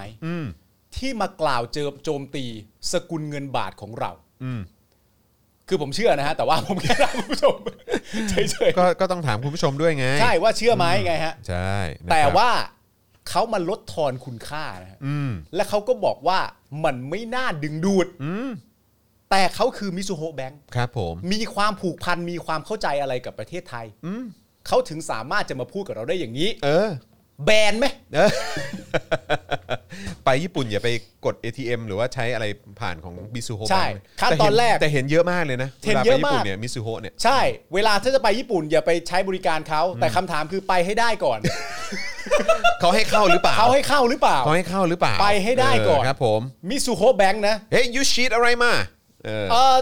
ซีโนแวคผสม ค็อกเทล ค็อกเทล มีหรือเปล่า มีหรือเปล่าเออโธ่ก็ก็ก็กลัวที่ไหนเนี่ยอ้าวแต่ว่าก็เอิ่มงั้นทิ้งท้ายกับข่าวการส่งออกที่ดูเหมือนว่าน่าจะโอเคหน่อยดีกว่าไหมเรื่องอะไรเพฮะ ราะเขาบอกว่าก่อนก่อนโควิดเนี่ยส่งออกประเทศไทยเนี่ยก็น่าดึงดูดกับเอ่อตลาดต่างประเทศ น้อยลงไปเยอะ ใช่ พอเจอโควิดเนี่ยก็หนักเข้าไปอีกหนักใช่ไมเลยฮะหนักเลย แต่ดูเหมือนว่าจะมีสินค้าประเทศหนึ่งที่ยังส่งออกได้เรื่อย ต้องเป็นพวกผลหมากลากไม้แน่ๆเลยๆ หรืออาหารไทยอะไรอย่างเงี้ยอาแหละหารไทยหรือเปล่า มครับผมหรือว่าผลิตภัณฑ์ผ้าไหม เสื้อผ้าลายกระหนกหรือเปล่าส่งออกวัฒนธรรม อ๋อเหรอครับ แต่จริงๆแล้วคือคืออะไรฮะ ยาเสพติดครับ เออนะฮะ ยาเสพติดข้ามชาติที่มีส่งออกมาจากประเทศไทยเรามาดูกันหน่อยดีกว่านะครับอ่าว่าช่วงที่ผ่านมาเป็นอย่างไรบ้างนะครับ เมื่อวานนี้มีรายงานว่าทางการฮ่องกงได้ตรวจยึดเฮโรอีน น้ำหนักราว 61 กิโลกรัมครับ ซุกซ่อนในห่อเครื่องปรุง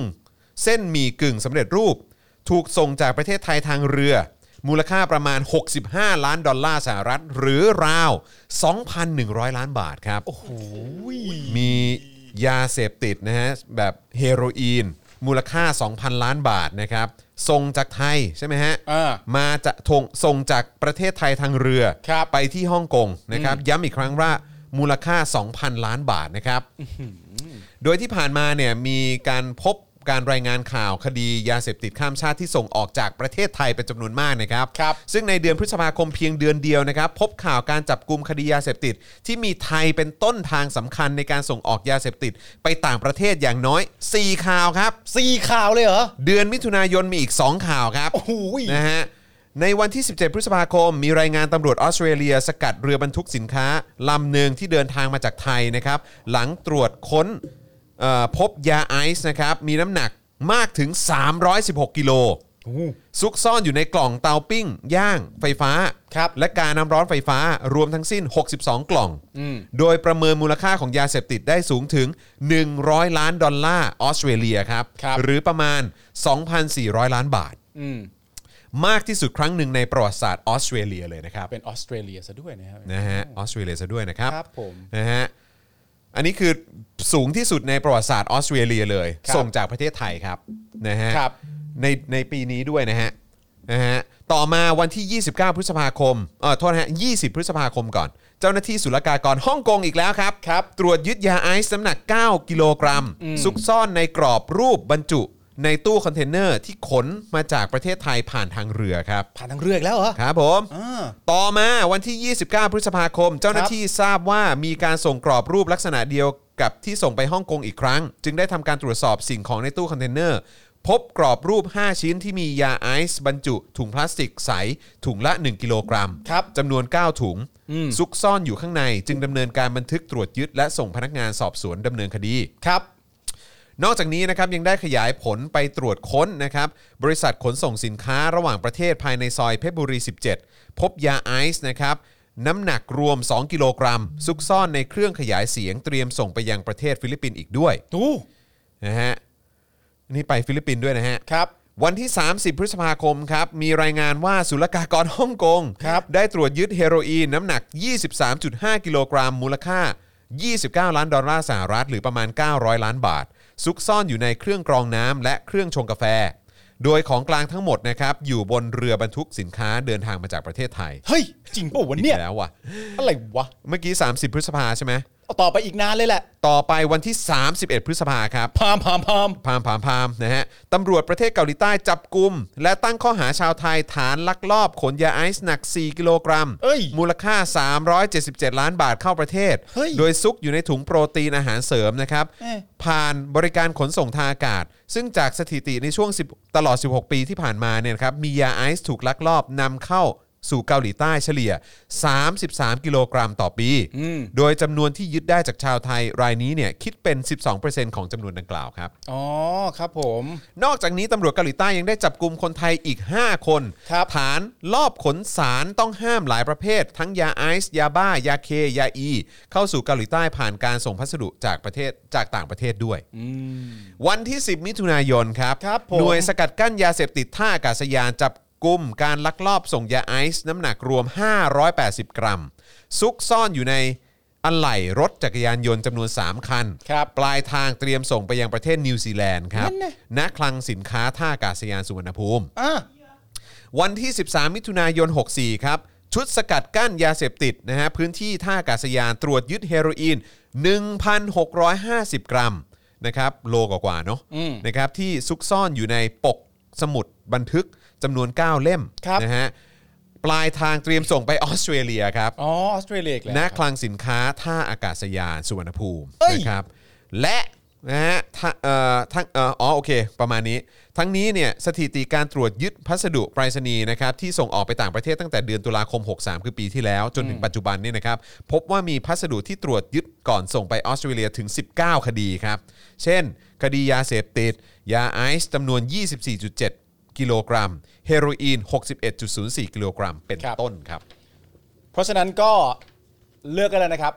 ฝั่งประชาธิปไตยคนไหนที่ชอบไปแซะว่าส่งออกเราพังแน่ อ่า อะไรต่างๆนานาเราพังแน่ ก็ตอนนี้ก็ยังมีส่งออกไปเรื่อยๆ นะเออ ครับเพราะฉะผมนั้นเนี่ยครับผมอยากแนะนำให้ครับ ฝ่ายประชาธิปไตยนะครับ ผมหาข้อมูล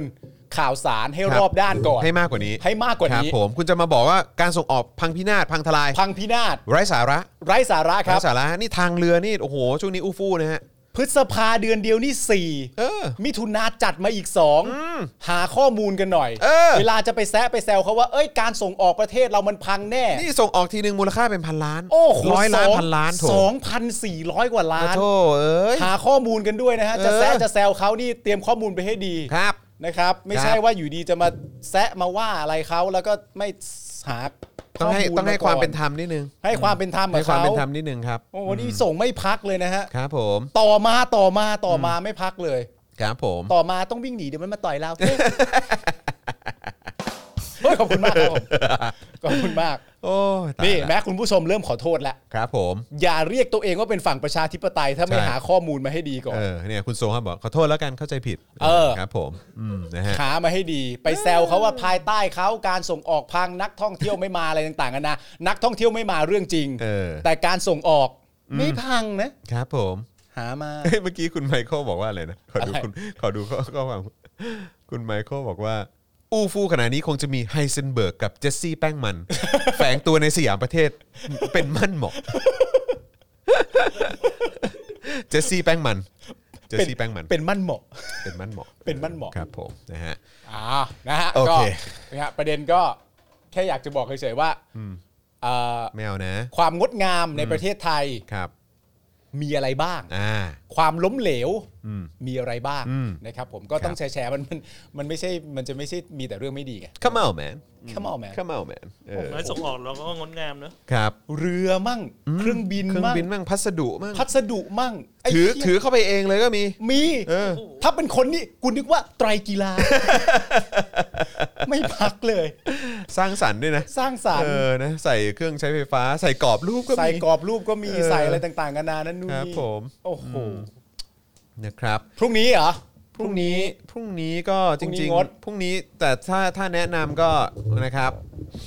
เออเขาเรียกว่าอะไรพวกโซเชียลมีเดียคงจะลงรูปกันเยอะ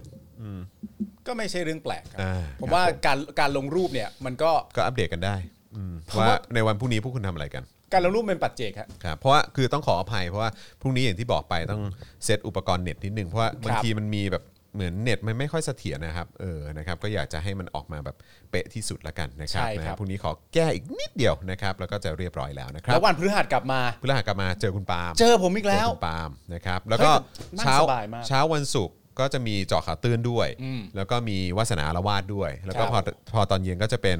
เอ่อกับพี่แขกคำปากา Daily Topic นะนะครับครับเพราะฉะนั้นก็รับรองครับนะฮะ จุใจแน่นอนจุใจนะครับจุใจ แล้วก็เดี๋ยวก็จะมีถ่าย The Business นะครับเอ่อแบบเตรียมไว้เลย เพราะว่าตั้งแต่นี้คิดว่าจะให้ The Business on ทุกวัน เออ นะครับโอ้ดีแจ๋วเลย on ทุกวันเดี๋ยวจะพยายามให้ on ทุกวันนะครับพอนะฮะบ้านสวยแล้วก็ถ่ายนั่งถ่ายแม่ก็ต้องตอบแทนคุณผู้ชมไงเออเนื้อหาไม่เท่าไหร่หรอกจริงๆไม่อยากอวดบ้าน เนื้อหาไม่เท่าไหร่หรอกไม่ค่อยเห็นหรอกเออไม่ค่อยเห็นหรอก เออ อย่างน้อยมึงก็เห็นน่ะระหว่างที่มึงเช็คเทปรายการตัวเองอะไรอย่างเงี้ยเออเออเออไอ้จอนก็ไม่เช็คคำผิดด้วยนะเออเออเออเช็คแบบอู้กระเบื้องสวย กระเบื้องบ้านกูสวยจังกระเบื้องสวยกระโอ้เบื้องโหสวยบ้านกูครับพอเป็นไทยแล้วสวยจังเลย ไม่ติดลายกระหนกเข้าไปหน่อยอะอะไรลายกระหนกลายเนี่กยระหนกใช่ไม่มีมึงมีติดแบบติดปิดทองหลังพระต้องปิดทองด้วยปิดทองด้วยนะครับนะอ่าโอเคทิ้งท้ายกันนะครับ รู้แล้วคืออย่างเงี้ยมันมันไม่ถนัดมันต้องทำอย่างนี้เว้ย อ๋อ เพิ่งรู้เออนะครับนะเติมพลังเข้ามาได้นะครับ ผ่านทางเอ่อบัญชีกสิกรไทยนะครับ 0698975539 นะครับ มีมาอีกแล้วเพิ่งดู เออพี่ๆดูคลิปเทพโพงามยังครับเขาพูดเรื่องอะไรล่ะครับ เดี๋ยวผมไปหาดูครับ เออรายการวิลเลียมไลอันมีตอนใหม่ยังครับอ่าโอเคเดี๋ยวจัดให้ ได้ เดี๋ยวจะใช้แบบเก้าอี้ 2 ตัวด้วยได้ เนอะเออเดี๋ยวจะได้ใช้เนาะเออนะรับมีคนอยากให้เชิญคุณเพชรกรุณพลมาออกรายการ อ่าโอเคสนใจอุ้ยมีคนบอกว่า50%มีอะไรนะ เอางี้ละกัน 50%น่ะเออเอาไง ไม่ไม่ไม่คือวันนี้เราไม่นึกว่าจะถึง 50%ครับอ๋อเออนะฮะเอาเอาเอาตรงๆนะครับนะฮะก็เอาไงดีอะเอิ่มติดไว้ก่อนไหมติดไว้ก่อนไหมเดี๋ยวไว้ก่อน อาจจะเป็นวันพฤหัสพฤหัสแล้วยิ่งถ้าพฤหัส50%อีกเนี่ยอ่าก็ต้องสองเรื่องเลยนะ สองเรื่องเลย ก็ติดไปเรื่อยๆโทษทีครับช่วงนี้เคอร์ฟิว ช่วงนี้เคอร์ฟิวเออเออนะครับ ไม่แต่ว่ามึงเคยสัญญากับคุณผู้ชมไปแล้วไง ว่า ว่าถ้ามันถึงเท่าไหร่นะ 70%นะ70%ใช่ไหมไม่ไม่ มึงจะมีโจ๊กเกอร์นี่ อ๋อ เรื่องโจ๊กเกอร์เหรอ เออ มึงกล้าเล่าหรือเปล่าเอ้ยเอามึงกล้าเล่าหรือเปล่า กูไม่กล้านะ มึงกล้าเล่าหรือเปล่า กูไม่กูไม่กล้า กูใจไม่ถึงนะ เฮ้ยสตูมึงสวยป่ะเออเนอะเป็ดชอบเนอะว่ะเป็ดเนอะเออเท่นะครับดีมีคนบอกว่าอยากให้จ่ายเป็นคริปโตได้เออจะจ่ายเป็นบิตคอยเออจะจ่ายเป็นบิตคอยให้แหละผมเอานะเหรียญหนึ่งก็เอานะฮะเออบิตคอยเอ้ยเอาจเอาริงๆผู้คุณผู้ชมเขาเรียกร้องมาเยอะนะ บิตคอยเหรอว่าเออแบบเป็นแบบให้เป็นโอนคริปโต Bitcoin ใช่ไหมเป็นคริปโตใช่เป็นคริปโตเออนะครับ ทำไมก่อนที่เราจะบิตคอยเราไม่ไปบิตคอประยุทธ์ก่อนนะฮะแล้วค่อยกูเข้าไม่ถึง อ๋อเขาไม่ถึง พอไปถึงหน้าทำเนียบขับรถออกตลอดเลยเออครับผมเออรบกวนคุณมุกขับขับขับรถที่ซื้อโดยเงินพวกกูอะอาอาจารย์โดยเงินพวกเราอะ เงินพวกเราเลื่อนครับ เลื่อนเข้าไปหน่อยมีคนบอกเรื่องประเทศมาประเทศบอกว่าประเทศเหรอครับประเทศออกมาบอกว่าคนเด็กรุ่นใหม่ไม่รู้อะไรได้แต่ตามตามตามกัน ระบอบไทยก็เป็นอย่างนี้ดีที่สุดแล้วอ๋อแบบแบบป๋าแล้วครับเออครับผม อ๋อเยี่ยมครับป่าครับผม อ๋อโอเค ผมรู้แล้วอืมผมแต่ผมแต่ผมเดี๋ยวเดี๋ยวเดี๋ยวเดี๋ยวขอไปดูดีกว่าเดี๋ยวขอไปดูขอไปดูเต็มๆดีกว่าขอไปดูดีกว่าเออแต่ถ้ามันเป็นลักษณะประมาณนี้จริงๆเนี่ยผมก็ผมก็ ผมก็คือครับป่าก็ครับ ก็เป็นคนตลกเลยหมายถึงว่าอาชีพที่เขาทำให้เรายิ้มและมีความสุขมานานแสนนานมันก็เป็นอาชีพตลกอยู่แล้ว เออซึ่งมีคนเขาก็เก่งเออมีทำคไมนฮะ ถามคุณปาล์มว่าจะมีเรื่องบินมัน บินมาโดนต่อยภาคสองไหม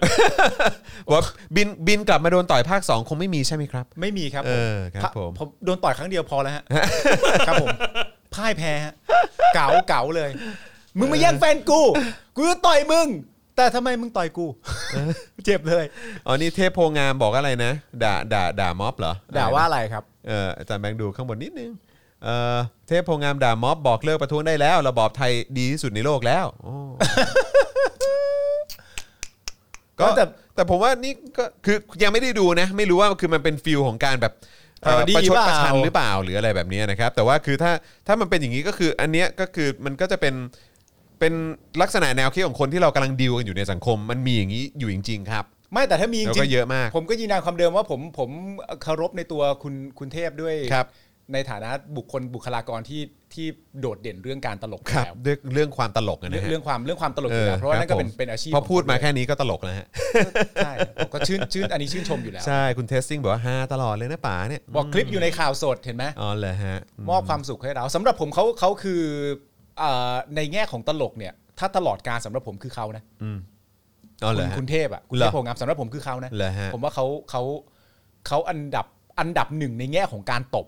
ออกการมันจะมีตบตัวดิ้นตัวปูตัวตบใช่ไหมอ่าผมมีความรู้สึกว่าตลกในประเทศไทยเขาเป็นคนที่ตบได้แรงที่สุด และตบอ๋อเหรอได้เฉียบขาดที่สุดเหรอ สำหรับผมนะผมว่าป่าเทพตบแรงสุดเหรออ๋อเออแต่ว่าอันนี้ก็ไม่ค่อยอันรู้อันนี้ฮะไม่รู้เป็นการตบหรือเปล่า เออนะครับเอ้าเดี๋ยวรอดูเดี๋แล้ยววกันรอดูนะครับ รอดู นะฮะอะโอเค แต่ว่าตอนนี้ผมคิดว่าน่าจะสมควรแก่เวลาแล้วนะครับ นี่ 2 ชั่วโมงกว่า 2 ชั่วโมงนิดๆแล้วครับนะครับนะก็ขอบคุณทุกท่านมากๆ แล้วก็เช่นเคยครับ อย่างที่บอกไปนะครับ สนับสนุนเราทิ้งท้ายกันได้นะครับ ผ่านทางบัญชีกสิกรไทย 0698 975 539 นะครับ ใครที่อยู่ทาง Facebook นะครับ ตอนนี้ก็เบิร์นดาวทิ้งท้ายเข้ามาหน่อยได้นะครับนะฮะแล้วก็อยากจะสนับสนุนเราแบบรายเดือนนะครับก็อย่าลืมนะครับทั้ง Facebook เอ่อ supporter YouTube membership นะครับก็สเอ่อสนับสนุนเราได้และใครอยู่ต่างประเทศก็สนับสนุนพวกเรานะครับผ่านทาง PayPal ได้ด้วยเหมือนกันนะครับครับคุณพัทพัท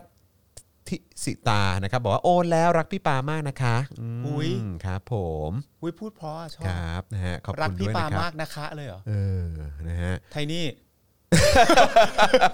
ไม่รู้เจอคนพูดเพราะแล้วก็ใจครับ ใจใจใจอ่อน ครับผมนะฮะเอ่อถ้าได้ดูคุณปาล์มอาจเปลี่ยนคุณปาล์มอาจเปลี่ยนใจคุณลิซ่าบอกมาผมไม่ได้เปลี่ยนใจเลยง่ายๆนะ เอองั้นคุณต้องไปดู คือคุณคุณต้องไม่ลืมครับนะฮะว่าอ่าคุณปาล์มเป็นคนที่สามารถดูเนชั่นสมัยก่อนที่มีแบบรายการอย่างเจ๊ปอง และคุณกนกได้แบบอย่างอย่างไม่สะทกสถานอะ นั่นก็เป็นการเออ ยกยอปอปั้นที่เกินจริง ทุกวันนี้ท็อปนิวกูก็ดู อ่านั่นไงเห็นไหมกูบอกแล้ว สนุกคุณจะตาย คุณเข็มบอกว่าสมัครแล้วโอ้ยขอบคุณนะครับขอบคุณครับอืมนะครับอะโอเคนะครับเพราะฉะนั้นวันนี้หมดเวลาแล้วนะครับนะหมดผแล้วมจอห์นวินยูนะครับนะฮะแล้วก็เอ่อคุณปาล์มบินมาโดนต่อยนะครับครับ อาจารย์แบงค์นะครับเอ่อมองบนถอนหายใจไปพลางๆนะครับพวกเราคงต้องขอลาไปก่อนนะครับเดี๋ยวกลับมาเจอกันวันพฤหัสนะครับนี่เข้มึมงข้นั่นงแน่จัดนอนมึงนั่งจัดรายการอย่างนี้เนี่ยแบบนี้เออครับผมมึงเพิ่งสบย มานั่งหรือมึงนั่งตั้งนานแล้วเพิ่งนั่งอ๋อเพิ่งนั่งเพิ่งนั่งปกติกูนั่งแบบอย่างนี้ เออกูนั่งชิลมากเลยเออจบรายการแล้วครับคุณผู้ชมครับ จบแล้วครับสุคุณดยอดผู้ชครับมนะครับนะฮะขอบคุณโอ้ทุกท่านมากเลยนะครับ ครับเจอกันผมวันพฤหัสครับ ดูแลสุขภาพ ดูแลตัวเองกันด้วย แล้วก็ครับผมอย่าลืมครับ วิพากษ์วิจารณ์กันต่อไปครับ สิ่งนี้สำคัญมากๆ การใช่ครับด่านะครับขับเคลื่อนประเทศนี้ครับนะฮะใช่ครับผม เราลาไปก่อนนะครับ สวัสดีครับสวัสดีครับคุณผู้ชมครับบ๊ายบายครับ บ๊ายบายครับ Daily Topics กับจอห์นวินยู